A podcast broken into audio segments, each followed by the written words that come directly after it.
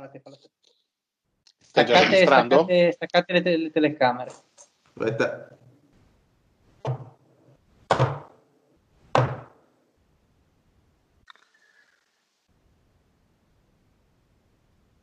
Cambiato montatura, zio. Eh, no, è lato... No, è lato... eh. Non parlare di No, montare no, allo no, zio, non no. parlare di montare allo zio. Non che è suscettibile sull'argomento. buono, stai calmo. Resta connesso sul canale, sulla podcast tanto è free. Qui si parla di NBA, top player MVP Di schiacciate tipo Neil, resto in guardia Michael Kidd. Cambio vita, cambio mood, cambio stile, nuovo team Rap game, collet game, a noi ci trovi sempre caldi No fake, Nella storia Barkley sono in guerra con i Warrior Proprio come Stephen Curry, gioco a fianco LeBron James Top 10 come Kyrie, one shot Hall of Fame, Northside, tipo i Thunder Playmaker, sto davanti Come Tony Parker Ho una media come Garnett Come Boston, come i Lakers. Io sto dentro nel mio posto, sold out come i Blazer Noi campioni di ignoranza, qua si beve, siamo al nord. Quando schiacci sfondo il vetro ti ricordi Michael? Mi cade ogni sulla podcast, lascia stare poi la Fox online. Già sai, dei campioni dei playoff. Questo è Basketball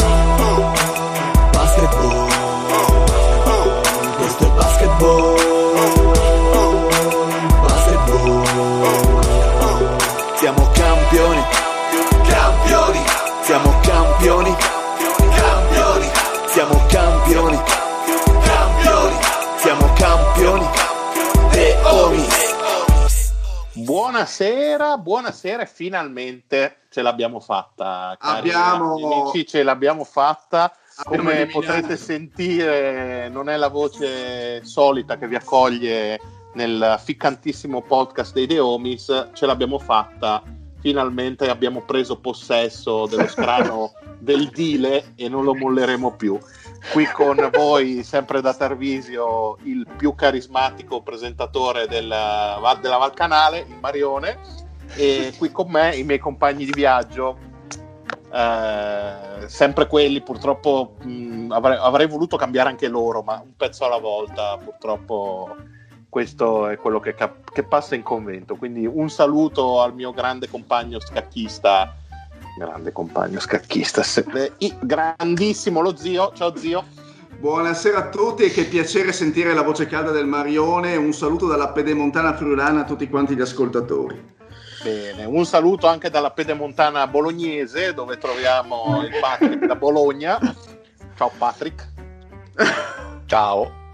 È sempre un piacere Ah, ascoltarti. A parte che quando il finito lì parla di pedemontana, io me l'immagino sempre che si monta i bambini, io eviterei di dirlo. Ma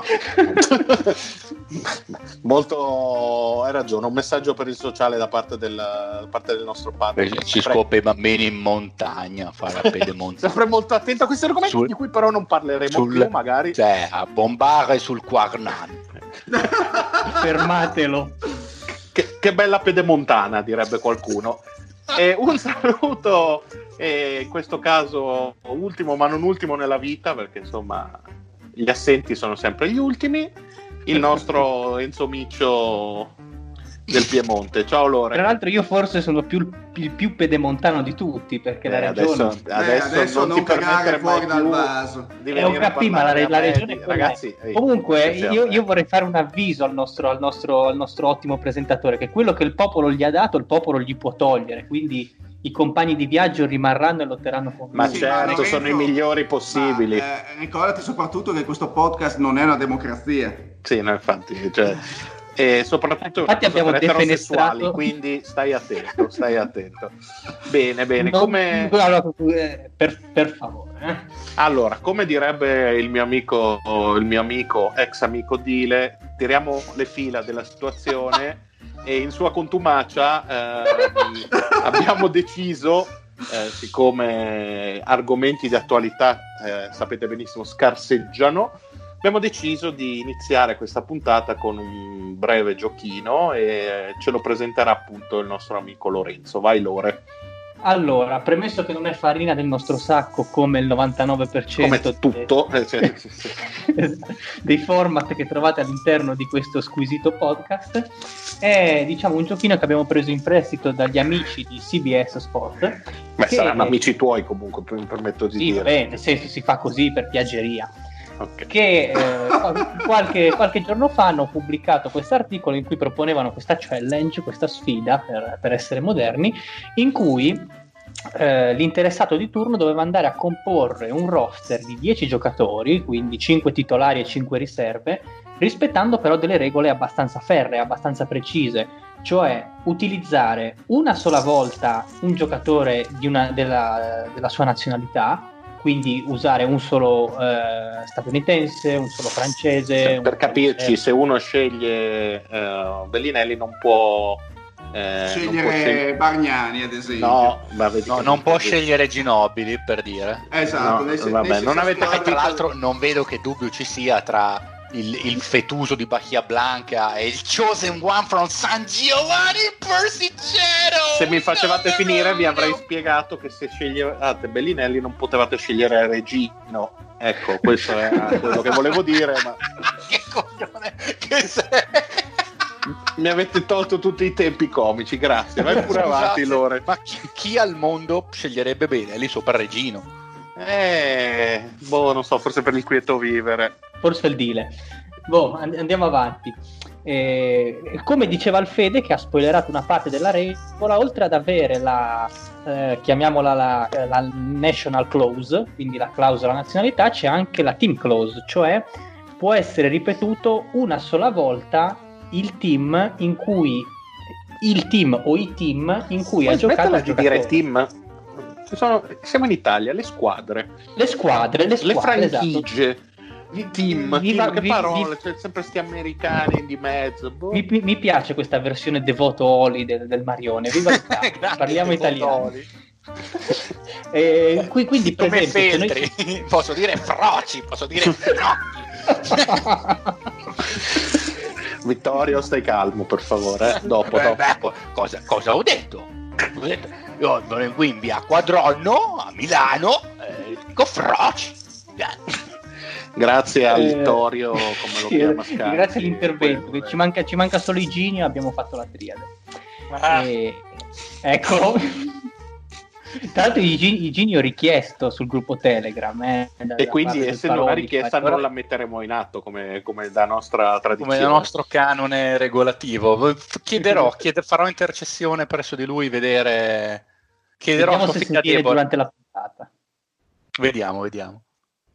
Eh, quindi, p- per riassumere, per esempio, se noi scegliamo di mettere un nome a caso Ginobili, avendo militato nei gloriosissimi San Antonio Spurs, ovviamente ci esclude non soltanto tutti i giocatori argentini, essendo il nasone argentino, ma tutti i giocatori che hanno giocato almeno una partita per i, i suddetti Spurs. E anche tutti i giocatori nasoni, se ho capito il procedimento, giusto? Sì, esatto, se, esatto. se, vogliamo farla anche per fisionomia, certamente. Vabbè, dai. Bene, bene, molto interessante questa cosa. E quindi Sembra spiega, facile, ma non è. Spiega come, come procederemo con, um, con la enunciazione dei nostri roster.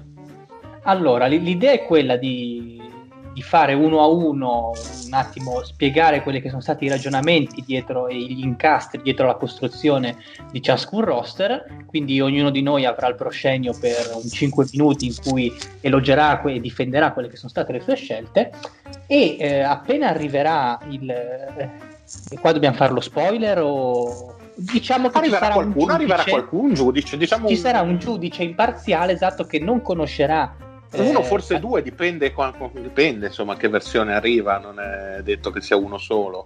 Esatto. Ah, no? La, lasciamo un alone di mistero. Il secondo eh, che sarebbe, scusate? È la sua... Mi sono per... Eh, vabbè, ah, ah per... eh. ho capito, Quindi, ho capito, ho capito. Il, il, barra i giudici imparziali non conosceranno...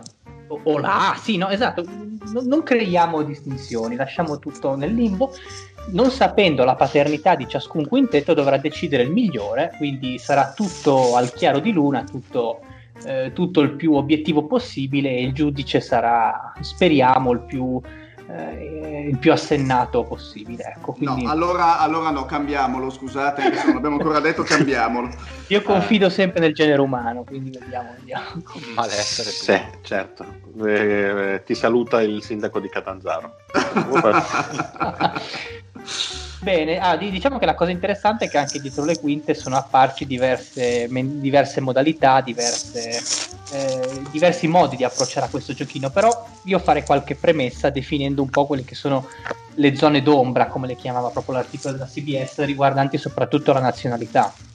Per cui abbiamo usato diciamo, dei criteri per i quali, per esempio, eh, Duncan non lo consideriamo delle isole vergini per dire, ma lo consideriamo americano, e lo stesso anche a Kim, giusto Fede?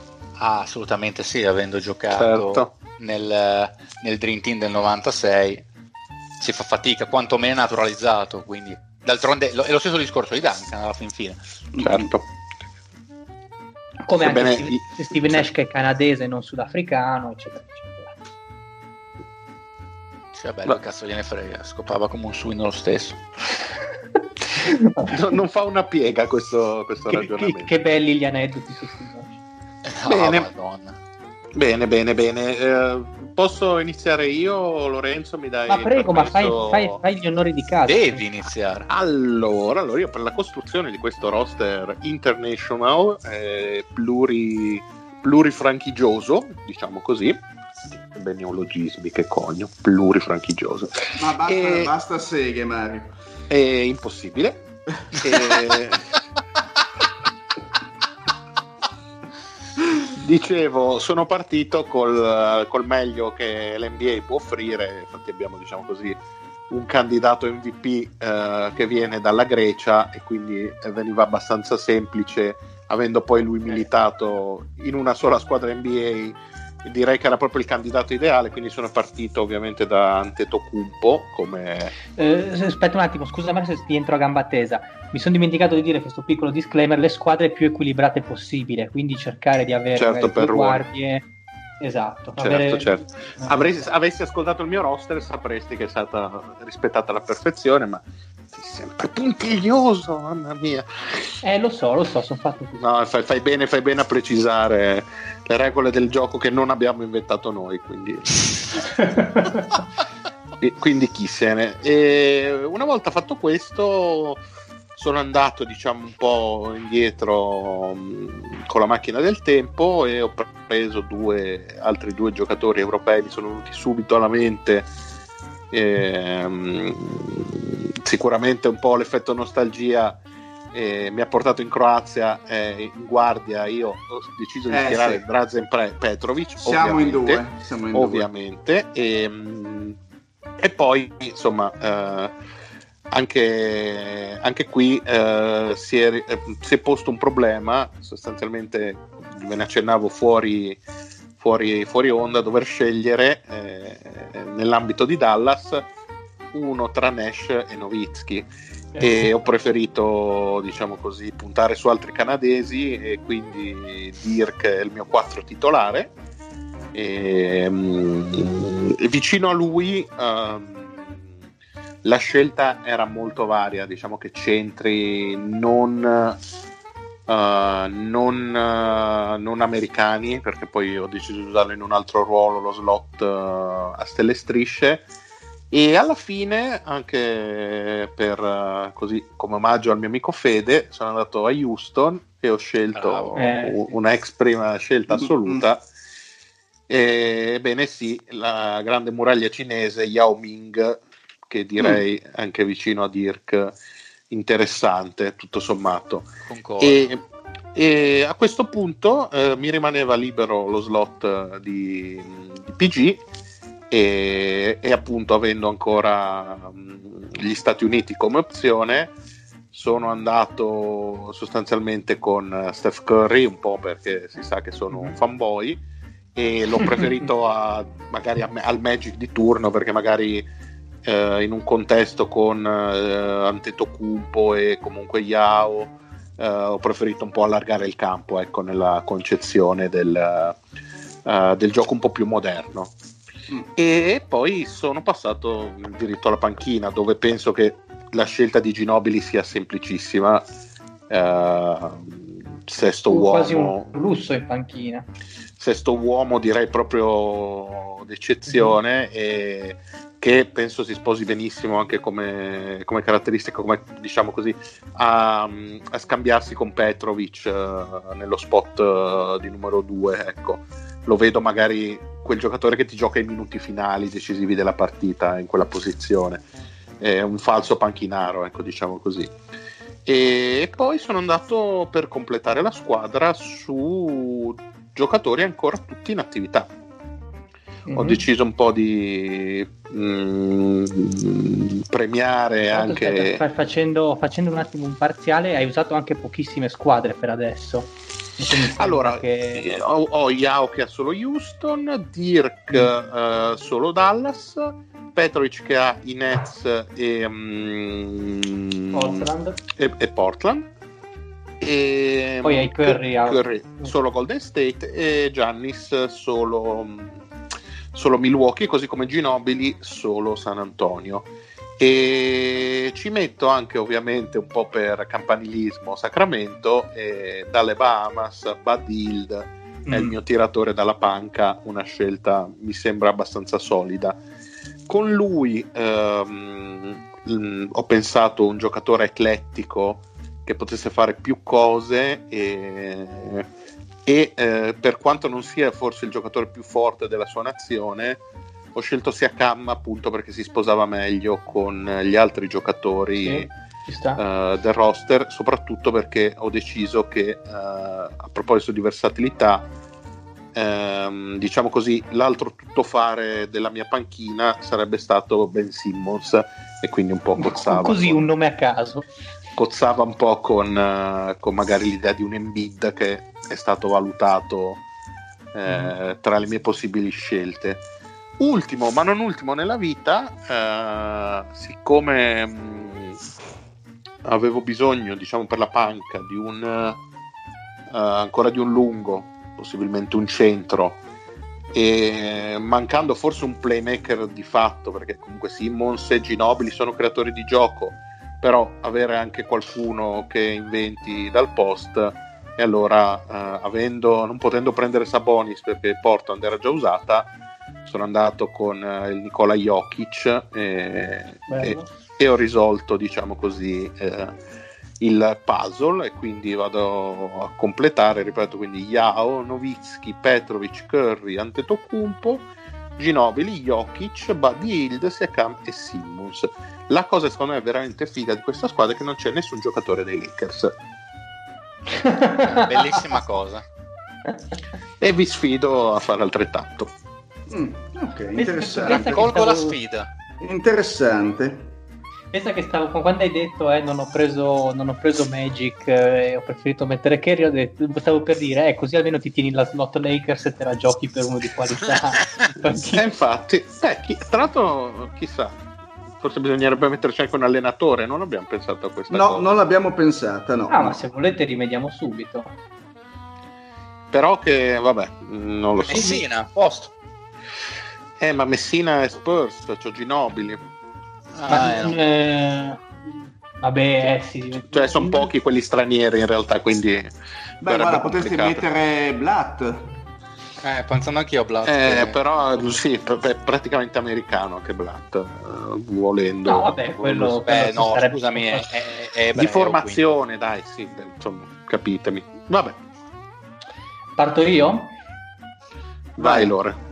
Allora, io a differenza del Mario che ha usato il, la, la slot americana, eh, lo spazio americano perché noi parliamo italiano, eh, ha usato il, il posto da americano in fondo diciamo a completare io ho preferito eh, far, eh, usarlo come perno e da lì in poi cercare di costruire la squadra più funzionale a questo, a questo giocatore in particolare. Quindi eh, ho scelto di puntare su LeBron ovviamente Stati Uniti bruciandomi Cleveland, Miami e la quota Lakers che purtroppo abbiamo dovuto inserire in questo caso e eh, mettendo dentro LeBron ho pensato a tutta una serie di giocatori che avessero tiro quindi potessero permettergli di aprire il campo e generare tiri buoni sugli scarichi, ma che comunque giocatori che potevano togliergli un certo tipo di pressione sulla palla. Quindi il primo, il primo che mi è venuto in mente è ovviamente la quota, la quota lungo, il mio 4 ho scelto Novitsky come il Mario, perché comunque penso che sia uno dei nomi più gettonati, perché la nazionalità e la monosquadra sono, sono molto allettanti. Poi ho pensato, mi serve un giocatore che eh, all'inizio carriera forse non aveva tutto questo tiro, però bene o male, vedendolo come si è evoluto eh, secondo me eh, può essere un giocatore che nella squadra di LeBron ci può stare, comunque è molto intelligente, sa passare bene la palla e ha sviluppato diciamo, nel corso degli anni un discreto tiro da fuori. E ho pensato a Tony Parker perché... Oh. Cosa? No, no, è un giocatore che ho messo anch'io nelle riserve. Però ho pensato a Parker. persona. Eh, lo eh, so. Vabbè, però purtroppo, purtroppo bisogna vedere come giocano. Cosa fa. Pensate a Parker, quindi la quota francese anche lì è andata. Non sono tantissimi giocatori francesi che hanno giocato in NBA, quindi in questo caso si va abbastanza sul sicuro. Ho deciso di piazzare invece i pezzi da 90, cioè andare abbastanza, abbastanza grosso, comunque abbastanza fisicato, perché già con Novitsky, con Novitsky e LeBron è un quintetto molto alto per quelli che sono gli standard dell'NBA. E quindi ho deciso di andare su Sabonis padre, perché mm. comunque per il solito discorso che mi piacciono, mi, pi- mi, piace avere un quintetto molto non troppo elastico dal punto di vista dei ruoli, perché sono abbastanza definiti, cioè non c'è molta intercambiabilità l'uno con l'altro. Però mi piace avere un quintetto che sappia giocare, che sappia muovere la palla, che si sappia, si sappia destreggiare. Mi mancava lo spot da, da guardia, spot da guardia che ho lasciato, che, avevo lasciato vuoto all'inizio, però ve lo dico subito per semplificare per tempi, per tempi del podcast. E l'ho lasciato alla fine perché eh, volevo vedere un attimo quali alternative avevo. E ho deciso di puntare sempre su un altro ottimo tiratore, però anche lui buon trattatore di palle. Ho scelto, andando in casa del Mario, Bojan Bogdanovic, eh, che potrebbe essere un azzardo metterlo in quintetto, però mi piaceva avere, avere sempre questa, questa fluidità. Poi con la panchina. Con la panchina mi sono detto, visto che a noi, prima gli italiani, avanti gli italiani, ho detto non posso non mettere la quota italiana. Vedendo un po' diciamo, i giocatori mi è sembrato abbastanza immediata quella che è l'associazione vai a prendere il più forte, che pur avendo giocato in tante squadre, quindi limitandoti un po' nelle scelte dei giocatori successivi, ho detto boh, facciamo questo sacrificio e quindi mettiamoci il buon Danilone. Buon Danilone che comunque un 3 a inizio carriera, un 4, un 4 riciclato, la palla, la palla da fuori te la sa mettere, quindi tiratore. Mi serviva poi un giocatore che sapesse eh, guidare la second unit, quindi un, un, playmaker molto solido, magari con poco tiro in questo caso, ma il tiro non è più un problema ormai per questo roster perché bene o male tutti la sanno piazzare. Quindi ho deciso di andare in Spagna e prendere Rubio. Rubio giocandomi Minnesota, Utah e Phoenix che secondo me per guidare la panchina ci sta. Uh, mi sono poi deciso a uh, riempire quelle che sono eh, gli slot di lunghi e qua sono andato come il Mario su Yao Ming perché anche qui è una scelta facile.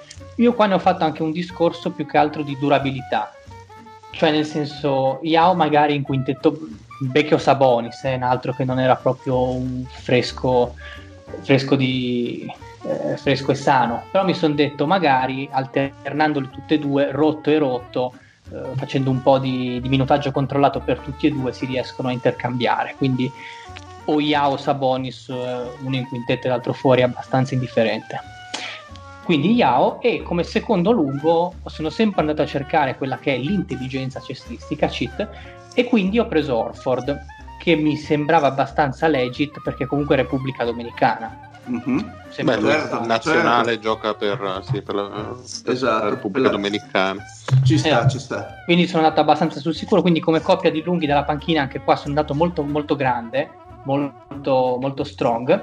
Sono andato con Orford e, e Yao. Mi serviva poi, cosa che mi mancava, il classico 3 collante, il 2-3, quello che comunque eh, un po' il microwave, quello che ti spacca in due partite, che magari non è una scelta molto sexy, molto cool, molto glamour, però in questo caso sono andato in Canada a prendere Dillon Brooks, che mm. non, è, mm. che non è magari un nome altisonante, però... Beh, l'hai detto. Però... Eh, ormai. Mai me lo sarei aspettato. Ma sì, dai, perché allora avevo pensato di pre- a prendere Jamal Murray, però avevo Gallinari che mi occupava la quota Denver e quindi non... Ma... E quindi quando c'è Gallinari.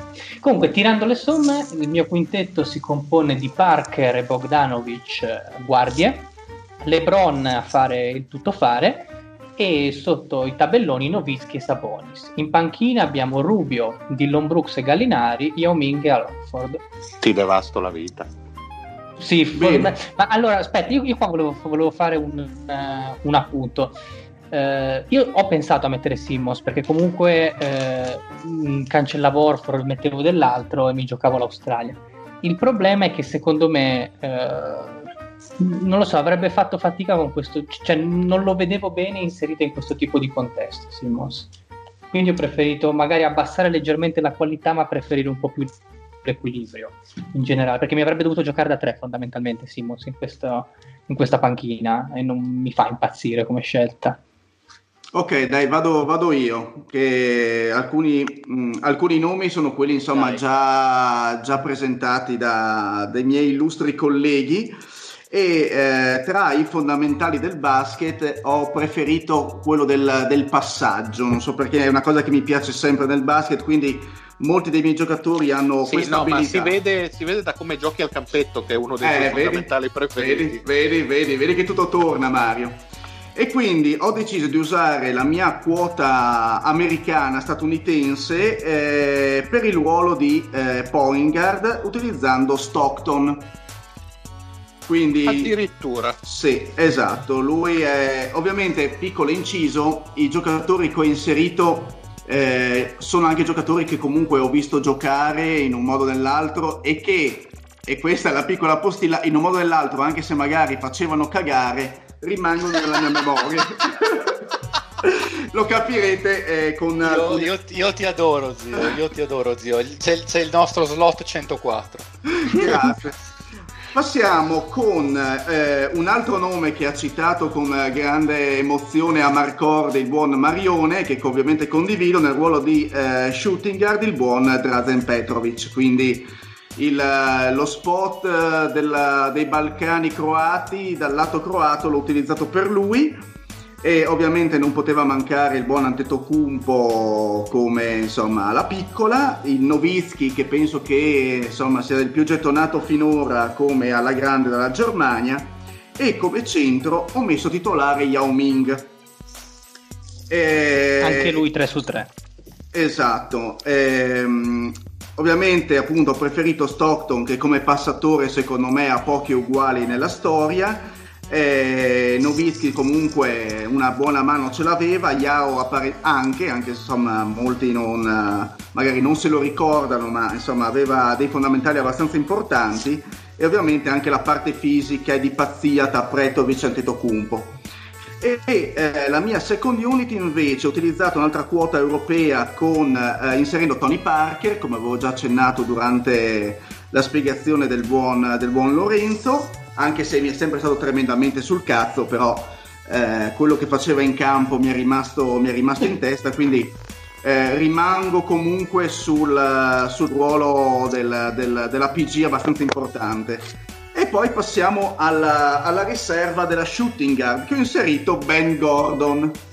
Eh, molto hipster. Beh, e voi, e voi dire... È britannico. Sì. È britannico, è britannico, esatto. E tra l'altro poi, non so se tutti sanno questo piccolo aneddoto, una volta dismessi gli scarpini è passato a dirigere il commissariato di Gotham City. allora, io però qua... Mh, vabbè no, perché Dimmi. qua vedo anche presenze in nazionale USA, però direi che... Non, Beh, non però lui ha giocato alle Olimpiadi, no. credo, di, con, la, con la nazionale eh, della con, Gran Bretagna. Eh sì, sono quasi eh, sicuro sì. che a Londra sì. abbia... Sì, sì, va bene, dai, dai, dai, dai gliela concediamo. Gliela concediamo. No, anche, anche, perché è un nome simpatico. Un nome anche perché fa talmente cagare come scelta che voglio dire. No, ma non vedo beh... l'ora che il giudice valuti... No, in realtà questa... Ben Gordon eh, a me faceva in qualche modo, quando facevano gli highlight in tv, mi fermavo sempre a guardare Ben Gordon perché la sua quota di pazzia e di demenza cestistica mi faceva sempre sorridere un po'. Poi insomma, quando, quando la piazzava, la piazzava, un buon tiratore da tre. Poi ho messo... Beh, quando la piazzava, la piazzava, mi sembra eh, un riassunto. Sì. Poi ho, usato, ho avuto anch'io i dubbi del, del, Lorenzo per quanto riguarda l'inserimento di Simmons, ma l'ho inserito come ala piccola nel secondo quintetto. Eh, che insieme a Tony Parker secondo me potrebbe anche starci in questo ruolo e, e, nell'ala grande ho inserito il figlio del buon Sabonis, cioè il Domanta Sabonis, cioè quello che eh, magari Simmons non riuscirebbe a fare nel ruolo della piccola, cioè si limiterebbe un pochino con i passaggi, magari potrebbe dargli una mano il buon Sabonis che con le mani ci sa fare. E poi infine eh, il Jokic come centro di, di riserva, quindi eh, anche, ero indeciso fra mettere Sab- eh, Jokic o Towns e sono andato su Jokic un po' per appunto i suoi fondamentali sul passaggio che sono sempre stuzzicanti. Quindi, Downs non americano lo consideriamo, giusto? Mm, sì, ha passaporto, non, sì, al, non so Porto. se ha doppio passaporto. No, beh, è, na- è, nato negli Stati Uniti, però. Eh. Però eh, lui gioca per nazionale. Non è stato anche utilizzato con Team USA? Eh, ha, ha, scelto di andare con Porto Rico. Con ha Porto scelto... Rico. Eh... Per, però, è, però, è, però, è, nato in America, è, proprio, è proprio nato, è nato sul suolo americano. Un po' Boh, Vabbè, poi, eh, fre- poi eh, frega, frega cazzo. Però, no, nel, no, nel, senso che è un po' come adesso nessuno di noi li ha inseriti, ma un po' come aver inserito Andrew Blatch eh, o Jordan Clarkson praticamente. Eh, però Beh. magari è una cosa. Boh, perché lì c'entra anche la madre di mezzo, l'origine della madre. Boh, vabbè, lasciamo boh. perdere. Comunque, eh, evitiamo questo tipo di polemica. Non, non, ho inserito Towns e ho inserito Jokic dalla Serbia. Quindi il mio quintetto. Tra l'altro, è fatto bene. Quindi il mio quintetto titolare è Stockton, Petrovic, Antetokounmpo, Novitsky e Yao Ming. Le riserve: Tony Parker, Ben Gordon, eh, Simmons, Sabonis, Figlio e eh, Jokic. Sai, zio, che te lo potrei contestare questo secondo quintetto? Perché? Perché hai una ripetizione di Charlotte. È la ripetizione di Charlotte, no, però. Eh sì, no. Tony Parker ha, gio- ha giocato No, intendo eh, dire sì. male, cioè non si, non si commettono questi errori. Eh, ma ha, gio- ha giocato quanto Tony Parker? Eh no, le regole sono regole, ah, bello mio. Eh no. Coglioni. Boh, allora mentre va... Cambia una, cambia una, dai, prenditi un minuto, prova se, se, se ce la fai in un minuto. No, più per, per, il ruolo di guardia, un attimino, perché io terrei Tony Parker, sinceramente. Eh, beh, togli quel lesso di Ben Gordon. E tolgo quel lesso di Ben Gordon. A questo punto, però, come guardie tiratrici... Ma no, lasciaglielo che, che, che era eh, così bello. Io volevo la belva, no, la, chiunque sarà... Però effettivamente, cazzo, chi se ne frega? Tengo, tengo Ben Gordon. Ma che cazzo me ne frega? Dire una cosa, tu, tu, tu, tieni la quota francese e metti Frank eh, di Ricchina. Mm, Beh, lui non ti ha offeso, però, eh. Scusa. Mm, mm, eh, Taglio! Non mi sembra convintissimo. Mm, anche no, anche, anche no. Direbbe uno che conosco. Mainz! Mainz! E come play ci penso perché devo vedere un pochino Dai, fare gli incastri con, con, le partite con facciamo che andiamo avanti col Fede e poi ci aggiorni più tardi ok perfetto eh, chiedo solo un secondo che devo verificare una cosa su una squadra datemi un attimo che eh non sì, vorrei New York purtroppo è ancora nella NBA incredibile eh niente ok no, veri- eh, tra l'altro New York non ho, messo, non ho messo nessuno spoiler allora parto io Ovviamente la, uno dei più grandi dubbi nel creare questo doppio quintetto era, come già detto, Nash o Dirk. E io ho risolto non mettendo nessuno dei due. Molto bravo. Tanto, qua, come si dice, qua in democrazia non, non, conta un cazzo a nessuno. Nei, nei, canadesi, nei tedeschi. Ho messo uno di Dallas e io ho messo Doncic in playmaker. Molto bello, molto bello. Mi piace e per aggiungere un altro po' di spacco bottiglia mazzo famiglia ho messo un altro slavo, ho messo Petrovic da po- quindi Doncic da Dallas e Petrovic da Portland e New Jersey in guardia come ampiamente pronosticato alla piccola un po' di corsioni nel mezzo dell'area, un po' di negritudine greca che non fa mai male, il buon Yannis. a quel punto, cioè, ver- lui sì che è veramente praticamente impossibile da non mettere. E io qua in spot di alla forte, cosa che credo non abbia fatto nessuno, mi gioco qui la mia quota americana. Mm, e ci metto con Larry Bird, che metto in spot eh. Ma sei un fanboy, sei un fanboy. Eh, ma, ma, a me piacciono i fenomeni, ragazzi. A me piace vincere. Voi fate le finocchiate. Oh, l'italiano! Cosa? Io vinco. Grazie.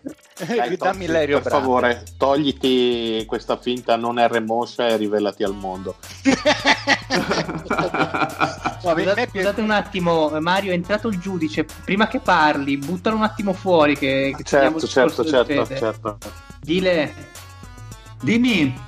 Esci un attimo, ecco, bravo. Devi uscire un secondo. Perfetto, allora, eh, dicevamo, e a quel punto ovviamente in spot di centro chiudo come, con l'onnipresente Yao che credo abbia un 4 su 4 ormai. Eh sì, penso da sì. E anche, se, anche, se, Lorenzo l'ha, inserito in secondo quintetto, però, sì, insomma, sì, sì, però l'abbiamo messo. Quindi mi sono andato a creare comunque un, un, quintetto comunque bello muscolare con comunque tanti tiratori, il solo Yannis che non sa tirare perché anche Yao aveva un ottimo tiro dai 5-6 metri, i rimbalzi ce li ho, la difesa ce l'ho. Yao era un ottimo intimidatore sotto canestro di pura stazza il, il, la circolazione di palla che piace lo zio direi che tra Doncic, Yannis, Bird non manca per niente. Quindi siamo contenti. Ora andiamo al secondo quintetto. Lì ho dovuto fare alcune scelte perché ovviamente iniziavo a essere un po' più limitato. Io mi sono messo con un quintetto abbastanza difensivo con però della creatività al palleggio. Mi sono messo Ben Simmons già nominato in playmaker. Mm-hmm che non ha tiro, però difesa stellare e circolazione di palla decisamente non manca. E ovviamente ho dovuto un po' adeguare il quintetto a Simmons. Ho messo Ginobili in guardia, che lì fai fatica a non metterlo a questo punto, secondo me, per come ho posto la squadra. Il buon Pascal Siakam a darmi dell'altra muscolarità, gran difesa e anche comunque punti efficienti come abbiamo visto quest'anno da Toronto ho reso un po' di lode a Lorenzo metto la quota italiana con Gallinari in spot di Allaforte da OKC che mi sembra ottimo con tiro da fuori comunque in generale intelligenza sa giocare nelle pieghe della partita sa passare la palla e tutto il resto visto che comunque manca dell'altro tiro da fuori un altro po' di circolazione di palla ci sta Jokic da Denver a chiudere il secondo ah, quintetto eh, eh, eh. Gallinari. Manca... Eh? Gall... Gallinari ha giocato a Denver, allora metto Mark Cannon in spot di 4. Mm-hmm. Ok, ok. Cioè, l'avevo pronto il secondo, hai ragione, me, lo... me li ero segnati, mi, dimentica... mi ero dimenticato.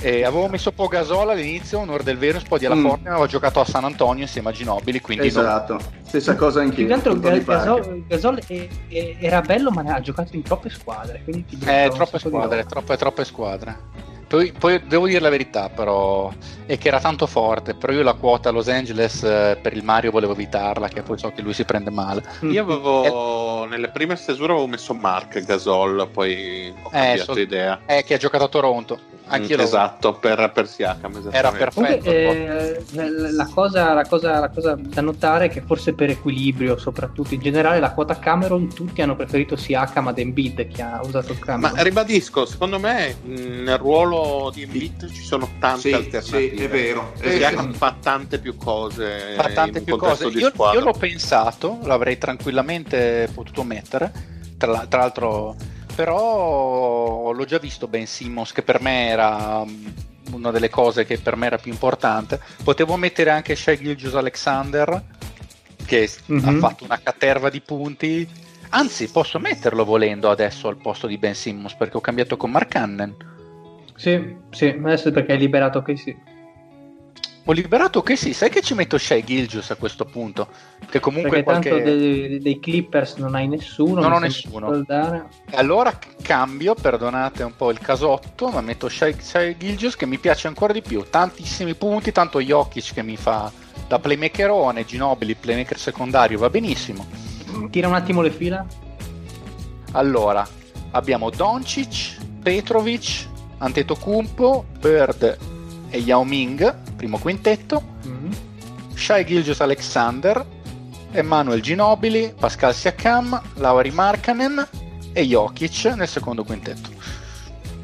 E io sentendo i vostri mi rendo conto della merda che è venuta fuori dal mio, però, però, però c'è il giudice così. che però, però, però, però ci hai messo il cuore. Ci ho messo il cuore. Allora, però molto vai. bravo Lorenzo a renderti conto delle, delle, magagne degli altri quintetti che poi ci, per evitare di farci perculare poi dai, dagli dal giudice. Allora, io no, invece... il giudice non se ne sarebbe mai accorto, io dicevo dagli ascoltatori. Io invece eh, intendo farmi perculare e quindi dopo aver pensato al ruolo di PG nel secondo quintetto mi è venuto in mente Ricky Rubio, però ho detto Ricky Rubio sì, però l'ha già messo il buon Lorenzo, quindi ho cercato un nome alternativo e anche se ha giocato pochi anni eh, ed è sempre stato molto più efficiente a livello europeo, ho messo Jasikiewicz. Eh, che, vecchio, che, vecchio, cuore Saruna. Vabbè, esatto. No, ma non è perculabile, dai, ci sta. Che no, che... non ho mai giocato più di 19 minuti. Esatto, no. esatto. Più, più, che altro è scappato diciamo che non... perché loro lo prendevano, lo prestavano. Non, non c'entra però, niente diciamo con che... l'NBA, però Beh, però comunque ci ha giocato e quindi essendo un giocatore che a livello europeo mi ha fatto letteralmente impazzire, io lo, inseri- lo inserisco alla facciaccia vostra. Vi, vi posso dire una cosa, considerato ah. che credo Ah no, non fatto... posso, no, non posso inserirlo, allora vado con Ricky Rubio. Perché avevo già inserito Sabonis dalla Lituania, quindi vado con Ricky Rubio. Dai. È vero, bravo zio. Di Chirubi ricordo Minnesota, Utah e Phoenix, eh, quindi controlla di non avere. No, no, non, sono, non, ho altre squ- non ho altri giocatori in quelle squadre. Quindi chiamiamo il giudice? Oh, Vai. Sì, intanto ultima, cosa, ultima invito... cosa vi voglio dire, scusatemi, se non sì. fosse che avevo scelto Bird avrei potuto fare la magata veramente hipster poiché ha fatto un pre-campionato estivo con i Boston Celtics, avrei potuto mettere Nikos Gallis al posto, eh, al posto di Giannis anche l'avrei messo. E, e, e lì ti beccavi gli insulti. Ma, sì, sì, tanto... no, eh, Fede, scusa, eh, sia tu che lo zio, mi potete mandare in privato le... Ma lo faccio subito. Sì, Così subito. le leggo Dai, poi. Adesso... Al Parlate d'altro che lo chiamo. Ho un grosso dubbio su una formazione del... Te, te le mando via Whatsapp, va bene uguale? Del, sì, sì, assolutamente sì, lì devi del... mandarlo. Del Fede, infatti... Cioè, potrei avere un, un doppione. Dici? Eh, però non me, le, non me, la ricordo, infatti adesso quando me la manderai ti... Lo chiamo, eh, lo, ah, lo chiamo o aspettiamo? Sì, vai, chiama, chiama, chiama. Chiamo.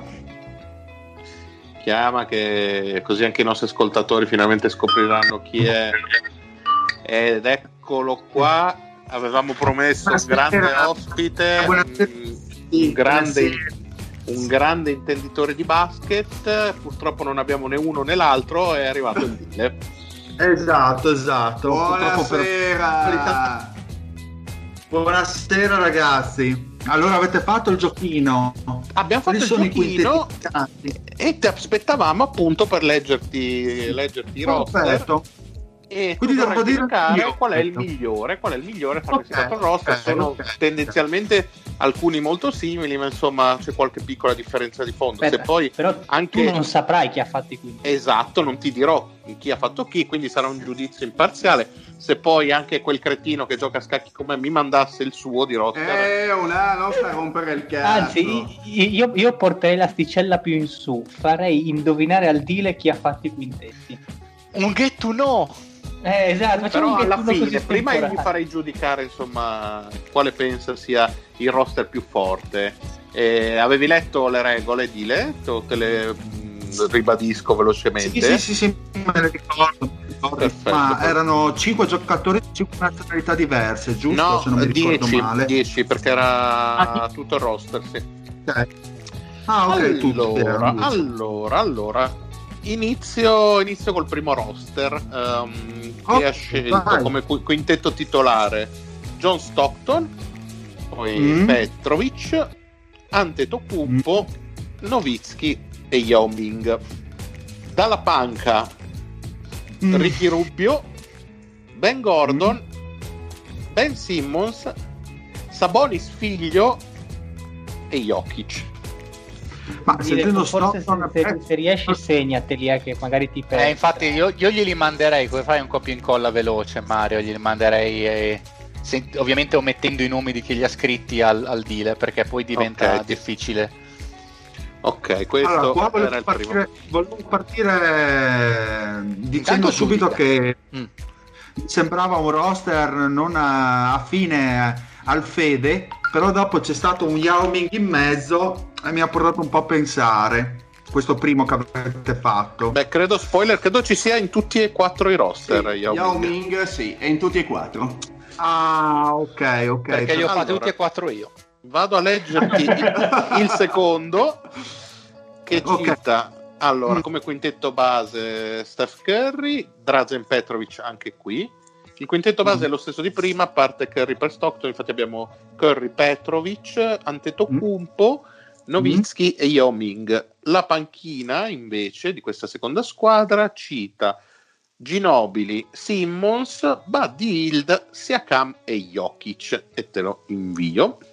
Ok, perfetto. E come ultimo, ultimo ma non ultimo nella vita, abbiamo un quintetto con Tony Parker, mm. il buon Bogdan Bogdanovic, LeBron, mm. Novitsky, Sabonis mm. padre, mm.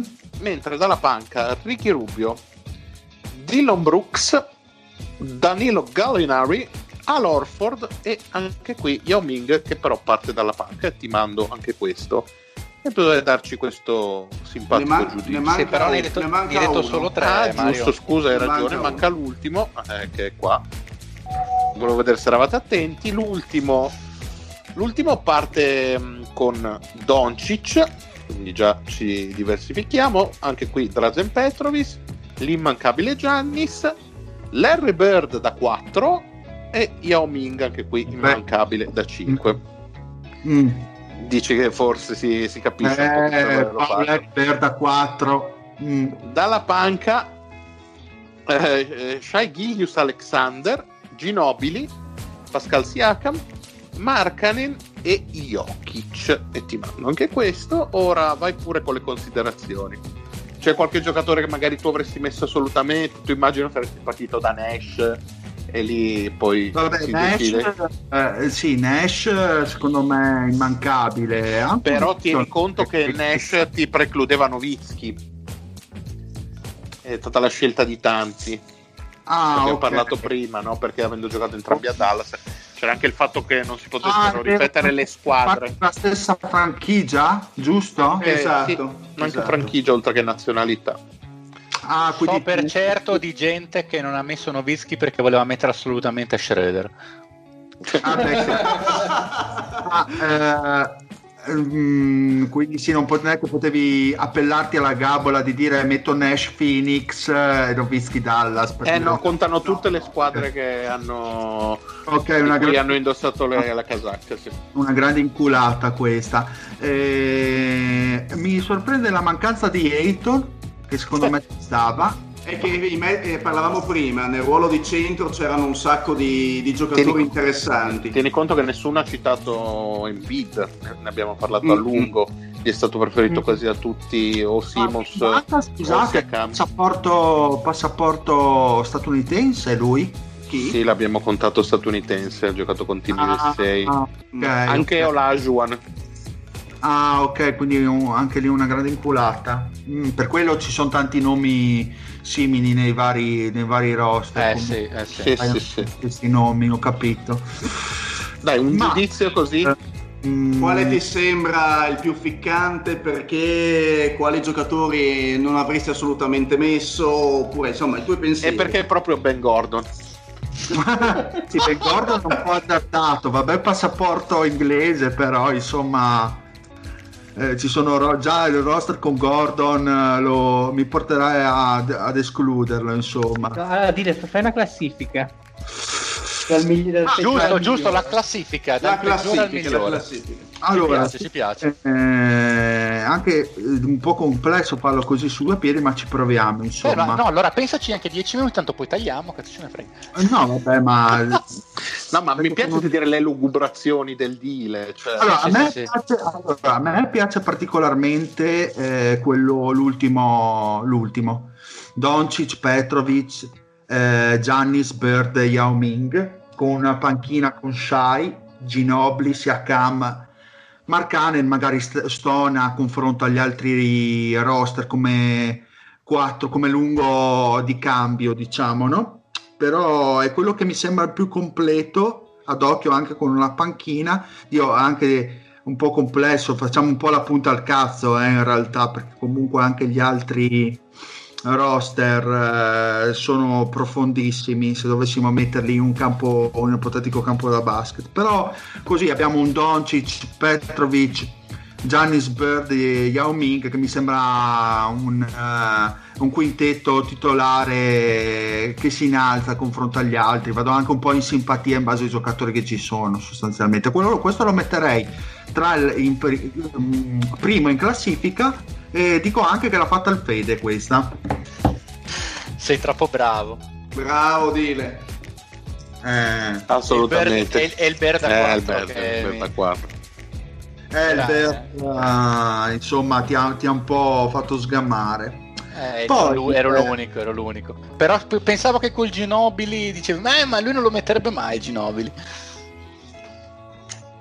Eh, però ho detto boh vabbè ma ci sta dai bravo il discorso molto bravo ah, e poi insomma si sa che Ginobili dal Pino può dare il suo contributo insomma bastardo bastardo esatto poi abbiamo ehm, il secondo che mi piace in classifica, diciamo quello che mi piace di più è appunto il penultimo perché c'è il Sabonis padre, però c'è eh, Brooks, eh, sarebbe scusate? Dillon Brooks. Ah, Dillon Brooks, quindi ancora più eh, nerd questa, questo roster qua.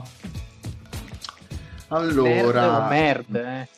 O merd, sì, in effetti adesso che, ci, che, mi fai pensare che c'è il Sabonis padre che lo vorrei premiare per... no secondo me il più profondo a questo punto è il secondo quello con Yao Novitsky Petrovic eh, Curry e Giannis poi c'è il sempiterno Ginobili Yoki Child Siakam Simmons e questo secondo me è il migliore il secondo migliore mm, come tipo di roster per strutturazione insomma ci sono dei cambi eh, di assoluto livello, c'è anche Hild comunque come guardia che insomma mi sembra il, il secondo migliore. Diciamo. Di chi è? Ecco, questa è una scelta complessa. Mario questo, dai. Vabbè, non ci sono Lakers, c'è, c'è, Hild, c'è Curry, ma è ovvio che l'ho fatto io.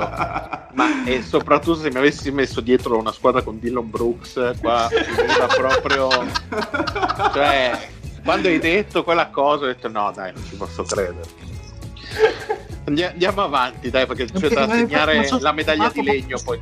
Mi sono soffermato molto su Kerry perché so che sei, è un tuo feticcio, quindi ho detto sì dai ci sono già due indizi che portano poi al risultato finale poi ehm...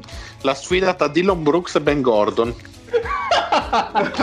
o tra Sabonis padre e figlia poi vedi tu dai come, come leggerla. Gordon, secondo me non la può aver messo lo zio perché non si ricorda neanche della sua esistenza. Cioè è una onesto. Onesto una, una roba troppo a mani basse. Eh, sì, direi che allora il terzo è quello dello zio, ovvero Parker, Bogdanovic, Lebron, Whisky, Sabonis, Rubio, Brooks, Galinari, Orford e Ming. Dylan Brooks secondo me ha fatto la magata, è una roba da zio, il, l'underdog. Eh, eh, eh, dile. Vabbè, eh, comunque eh. abbiamo deciso che il quintetto peggiore è quello con Ben Gordon, confermi? Sì, sì beh, Ben Gordon è un minus incredibile. E, e quindi, come, eh. come l'ultima volta nel giochino, su quattro partecipanti si conferma al quarto posto lo zio. perché ebbene sì, il Ben Gordon è opera dello zio. Sono io, sono io. Ben Gordon, Come eh, ben Gordon è nei miei ricordi e quindi l'ho inserito. Sì, vabbè, dopo, dopo, detto da comunque, adesso mi ricordo anche un uomo che ha messo tra i migliori 20 giocatori Iverson, in effetti avrei dovuto accedere un pochino più e ha escluso Ebbene, vita. Sono eh. io. Comunque che tu metti, metti Dillon Brooks davanti a Ben Gordon, Dile mi deludi parecchio. ma cento volte meglio di... che, che, che, segnava 20 punti e ne faceva prendere altrettanti alla squadra quando andava bene esatto mamma mia che, che, c'è gente che ha cominciato a tifare Bulls grazie a Ben Gordon. Mamma mia ragazzi come si ricordiamolo, ricordiamolo sempre con molto amore. Ma insomma tu forse io proprio anche perché faceva parte della golden age del podcast quindi Vabbè, diciamo il periodo, poi il, il, componente ha fatto un paio di puntate, ecco, dai. Ha fatto anche cose buone. Non mi no, risulta, però. No, no, no, no, quello lo escludo a mani basse proprio. Ma, eh, eh, eh, fatto... Si chiamava Aiello, Aiello ma Manuel sì. Aiello, sì, ma, ma... Il, il Danny Aiello. No, perché io per i nomi faccio sempre, come si dice, i riferimenti, no? Quindi mi ricordo no, Manuel un po' Mix Max. No, no, sì, è giusto, è giusto. Famoso Bene, per allora... aver messo coach prima di Pippen. Beh, porca miseria nel giochino, è vero i suoi 20 punti di media. La Golden Age. Eh sì. Allora, beh, detto questo, arriviamo all'argomento un po' più ciccione, il main event del... Entro, entro in gamba tesa perché dopo la monografia... Sì, posso presentarti io o vuoi sì, fare tutto fai, tu? Fai. Cioè, non so, chi ti credi di essere? Eh, ma sai che i non si perdono mai, Mario, quindi fai, fai allora, questa settimana appunto continuiamo con le nostre retrospettive su quei giocatori del passato che magari um, ai più, uh, magari più giovani, eh, come alcuni dei nostri ascoltatori si sono dimostrati essere, non, uh, non hanno magari potuto vivere appieno e questa settimana il Dile ci parlerà di uno dei suoi feticci ovvero sia Dile, adesso ti do la Walter parola. Davis. Walter Davis. Vai. La prochaine, come diresti tu, è tutta tua. Esatto, esatto. Allora, eh, appunto, questa monografia eh, parlerò di Walter Davis, eh, giocatore estremamente importante per i Suns eh, negli anni 80, che non tutti conoscono, soprattutto i fan, secondo me, dei Suns europei, perché eh, chi, ha, chi, segue i Sans o chi ha seguito i Sans dopo si è stufato per gli ultimi anni non propriamente brillanti, eh, si è avvicinato a questa franchigia sostanzialmente in due periodi, che sono quelli di Barclay, e per me è appunto questo, e poi il periodo più recente, ovvero quello di Nash. Quindi diciamo che il passato glorioso di Phoenix è ehm, stato sempre abbastanza lasciato in disparte, anche dagli stessi fan dei Suns, cosa incredibile perché poi alla fine eh, quella squadra raggiungerà diversi risultati, ma poi lo scopriremo in questa monografia. E veniva dalla prima finale in assoluto della franchigia contro il Boston Celtics. Tra l'altro, anche qua eh, toccheremo l'argomento, ma eh, è un'altra storia. Poi il secondo fattore che mette un po' Walter Davis, diciamo, nell'ombra nella storia dei Suns è appunto stato il problema di cocaina che ha invaso, ha investito diciamo, la franchigia eh, appunto sul finire degli anni 80 e che ha messo lo stesso Walter Davis abbastanza in ombra ehm, dalla franchigia stessa. Infatti il divorzio col giocatore è stato abbastanza travagliato e poi nella monografia spiegherò anche un pochino le dinamiche e ehm, diciamo che la pace tra le due parti è avvenuta in tempi abbastanza recenti perché è vero che il ritiro della maglia di Walter Davis è eh, stato effettuato nel 94 e già da lì ci sono stati i primi spiragli eh, tra le due parti ma poi veramente la pace eh, definitiva col giocatore è stata nel 2004 quando Walter Davis è stato inserito all'interno del Ring of Honor della Talking Stick Arena che è praticamente il, ehm, la parte dedicata a tutti i giocatori che hanno fatto la storia della franchigia che è la massima onorificenza appunto dei Suns. Ma uh, andiamo più sullo specifico sul personaggio dicendo chi è Walter Davis. Innanzitutto è stata la quinta scelta assoluta dei Suns nel 77 una guardia tiratrice, poi a inizio carriera ha giocato anche come small forward, 19.521 punti in carriera in 16 anni di onorato servizio NBA, quindi parliamo di uno scorer eccezionale che appunto faceva 20 punti ogni sera e mm, tra l'altro detiene ancora il record di punti per i Suns. E che tipo di giocatore era? Innanzitutto, come dicevo, era uno scorer come eh, primo lato positivo, diciamo, prima, prima arma. Poi eh, quello che eh, colpiva un po' tutti era la sua, il suo mh, mm, essere aggraziato, movimenti delicati, tra l'altro uno dei suoi nominioli è stato The Man with the Velvet Touch ed era un giocatore veramente bello da vedere, clutch, microwave eccezionale, si accendeva in un attimo e ogni tiro appunto una sentenza in quanto eh, ha tirato in carriera col 52%, quindi eh, un giocatore della massima efficienza, nonostante appunto fosse, avesse uno usage esagerato poi nei Suns, ma poi vedremo insomma. Allora, Walter Davis nasce nel 54 a Pinville in North Carolina, ultimo di 13 fratelli, una famiglia ben allargata. Cestisticamente cresce nelle high school di South Mecklenburg, vince tre titoli di Stato e con la sua squadra perde solamente quattro partite. Già al tempo, una guardia che sapeva come fare canestro, parliamo appunto delle high school, sempre e comunque.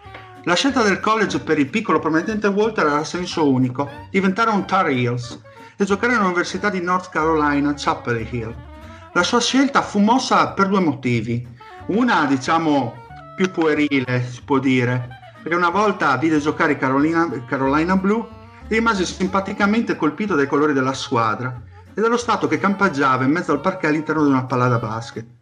Ma il secondo motivo, ben più importante, era il fatto che i Tar Heels giocavano di squadra, era una macchina difensiva e ogni giocatore aveva un ruolo importante all'interno della partita. Tra l'altro il nomignolo Tar deriva da un senso dispregiativo che veniva dato abitanti, eh, agli abitanti di North Carolina nel 1800, ma era un orgoglio per chi giocava in quello stato. Da dove deriva questa parola?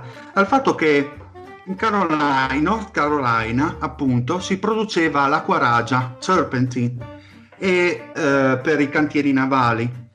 E in tutto lo stato conoscevano gli abitanti della Carolina, Carolina del Nord per quell'odore tipico dell'acqua ragia, dei puzzoni erano, quindi visti praticamente in maniera piuttosto eh, dispregiativa.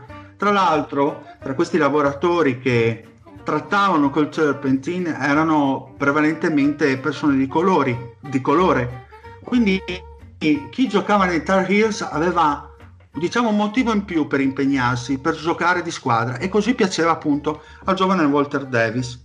Oltre a questo, un altro merito per la sua entrata in quel eh, college era l'allenatore, perché parliamo del leggendario Gene Smith, uno di quelli che stava rivoluzionando dalle fondamenta il gioco del basket.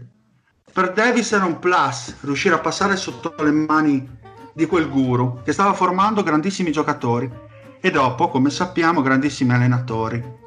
Sappiamo anche che uno dei giocatori che è passato eh, sotto le mani di quell'allenatore è stato Michael Jordan.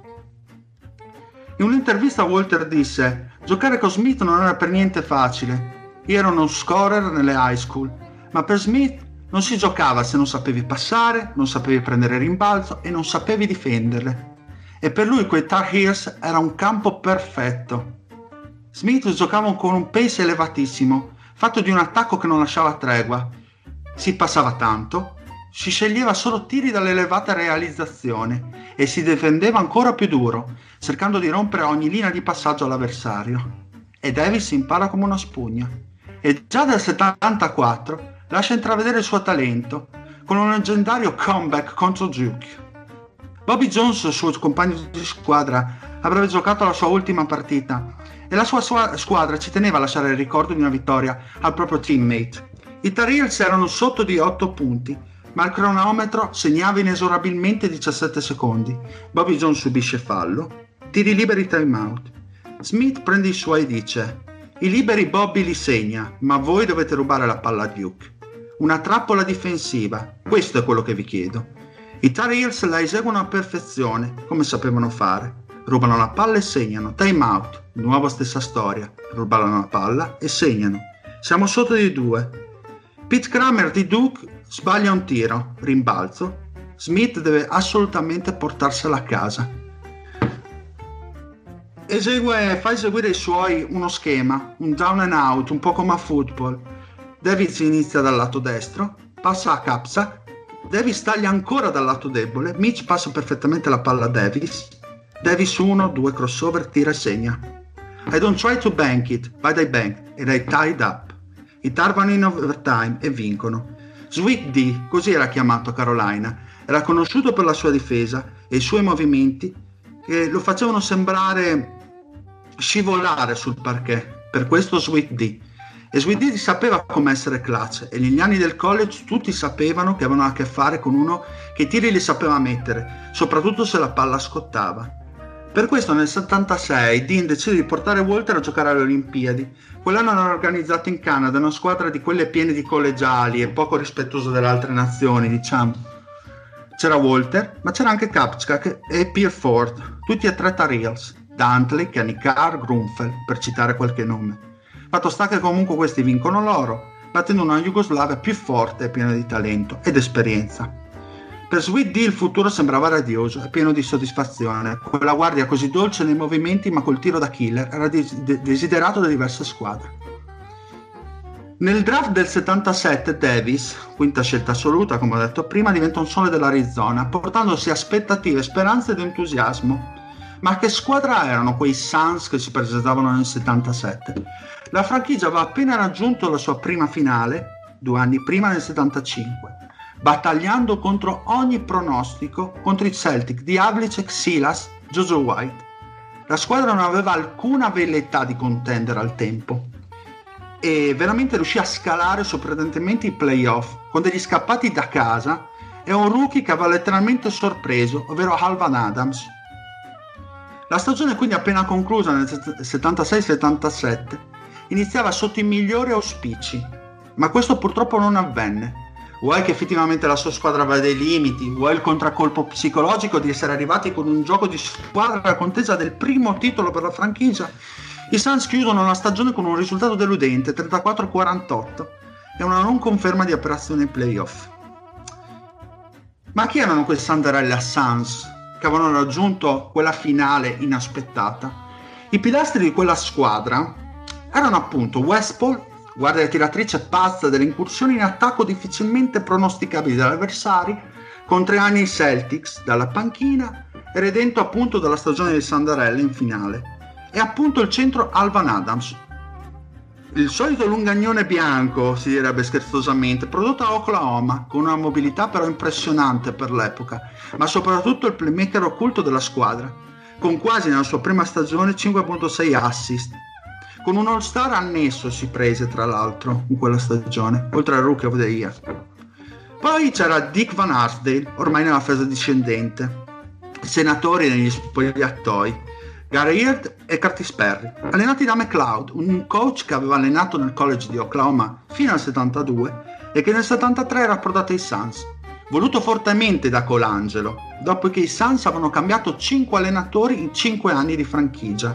Diciamo che i, vecchi, i bei vecchi vizi non si perdono in, quelli, in quello dei Suns, eh, vedendo anche l'ultimo periodo. McLeod era un allenatore che entrava sotto pelle sui giocatori, li seguiva nelle palestre durante i loro workout personali perché voleva costruire giocatori con un'etica del lavoro. Per quello si trovava bene con gli underdog, per quello era riuscito a costruire una squadra a cui nessuno avrebbe scommesso un centesimo. Però questa magari c'era un'altra storia. Era importante in quel momento per i Suns aggiungere un altro tassello per una franchigia che poi era nata da poco.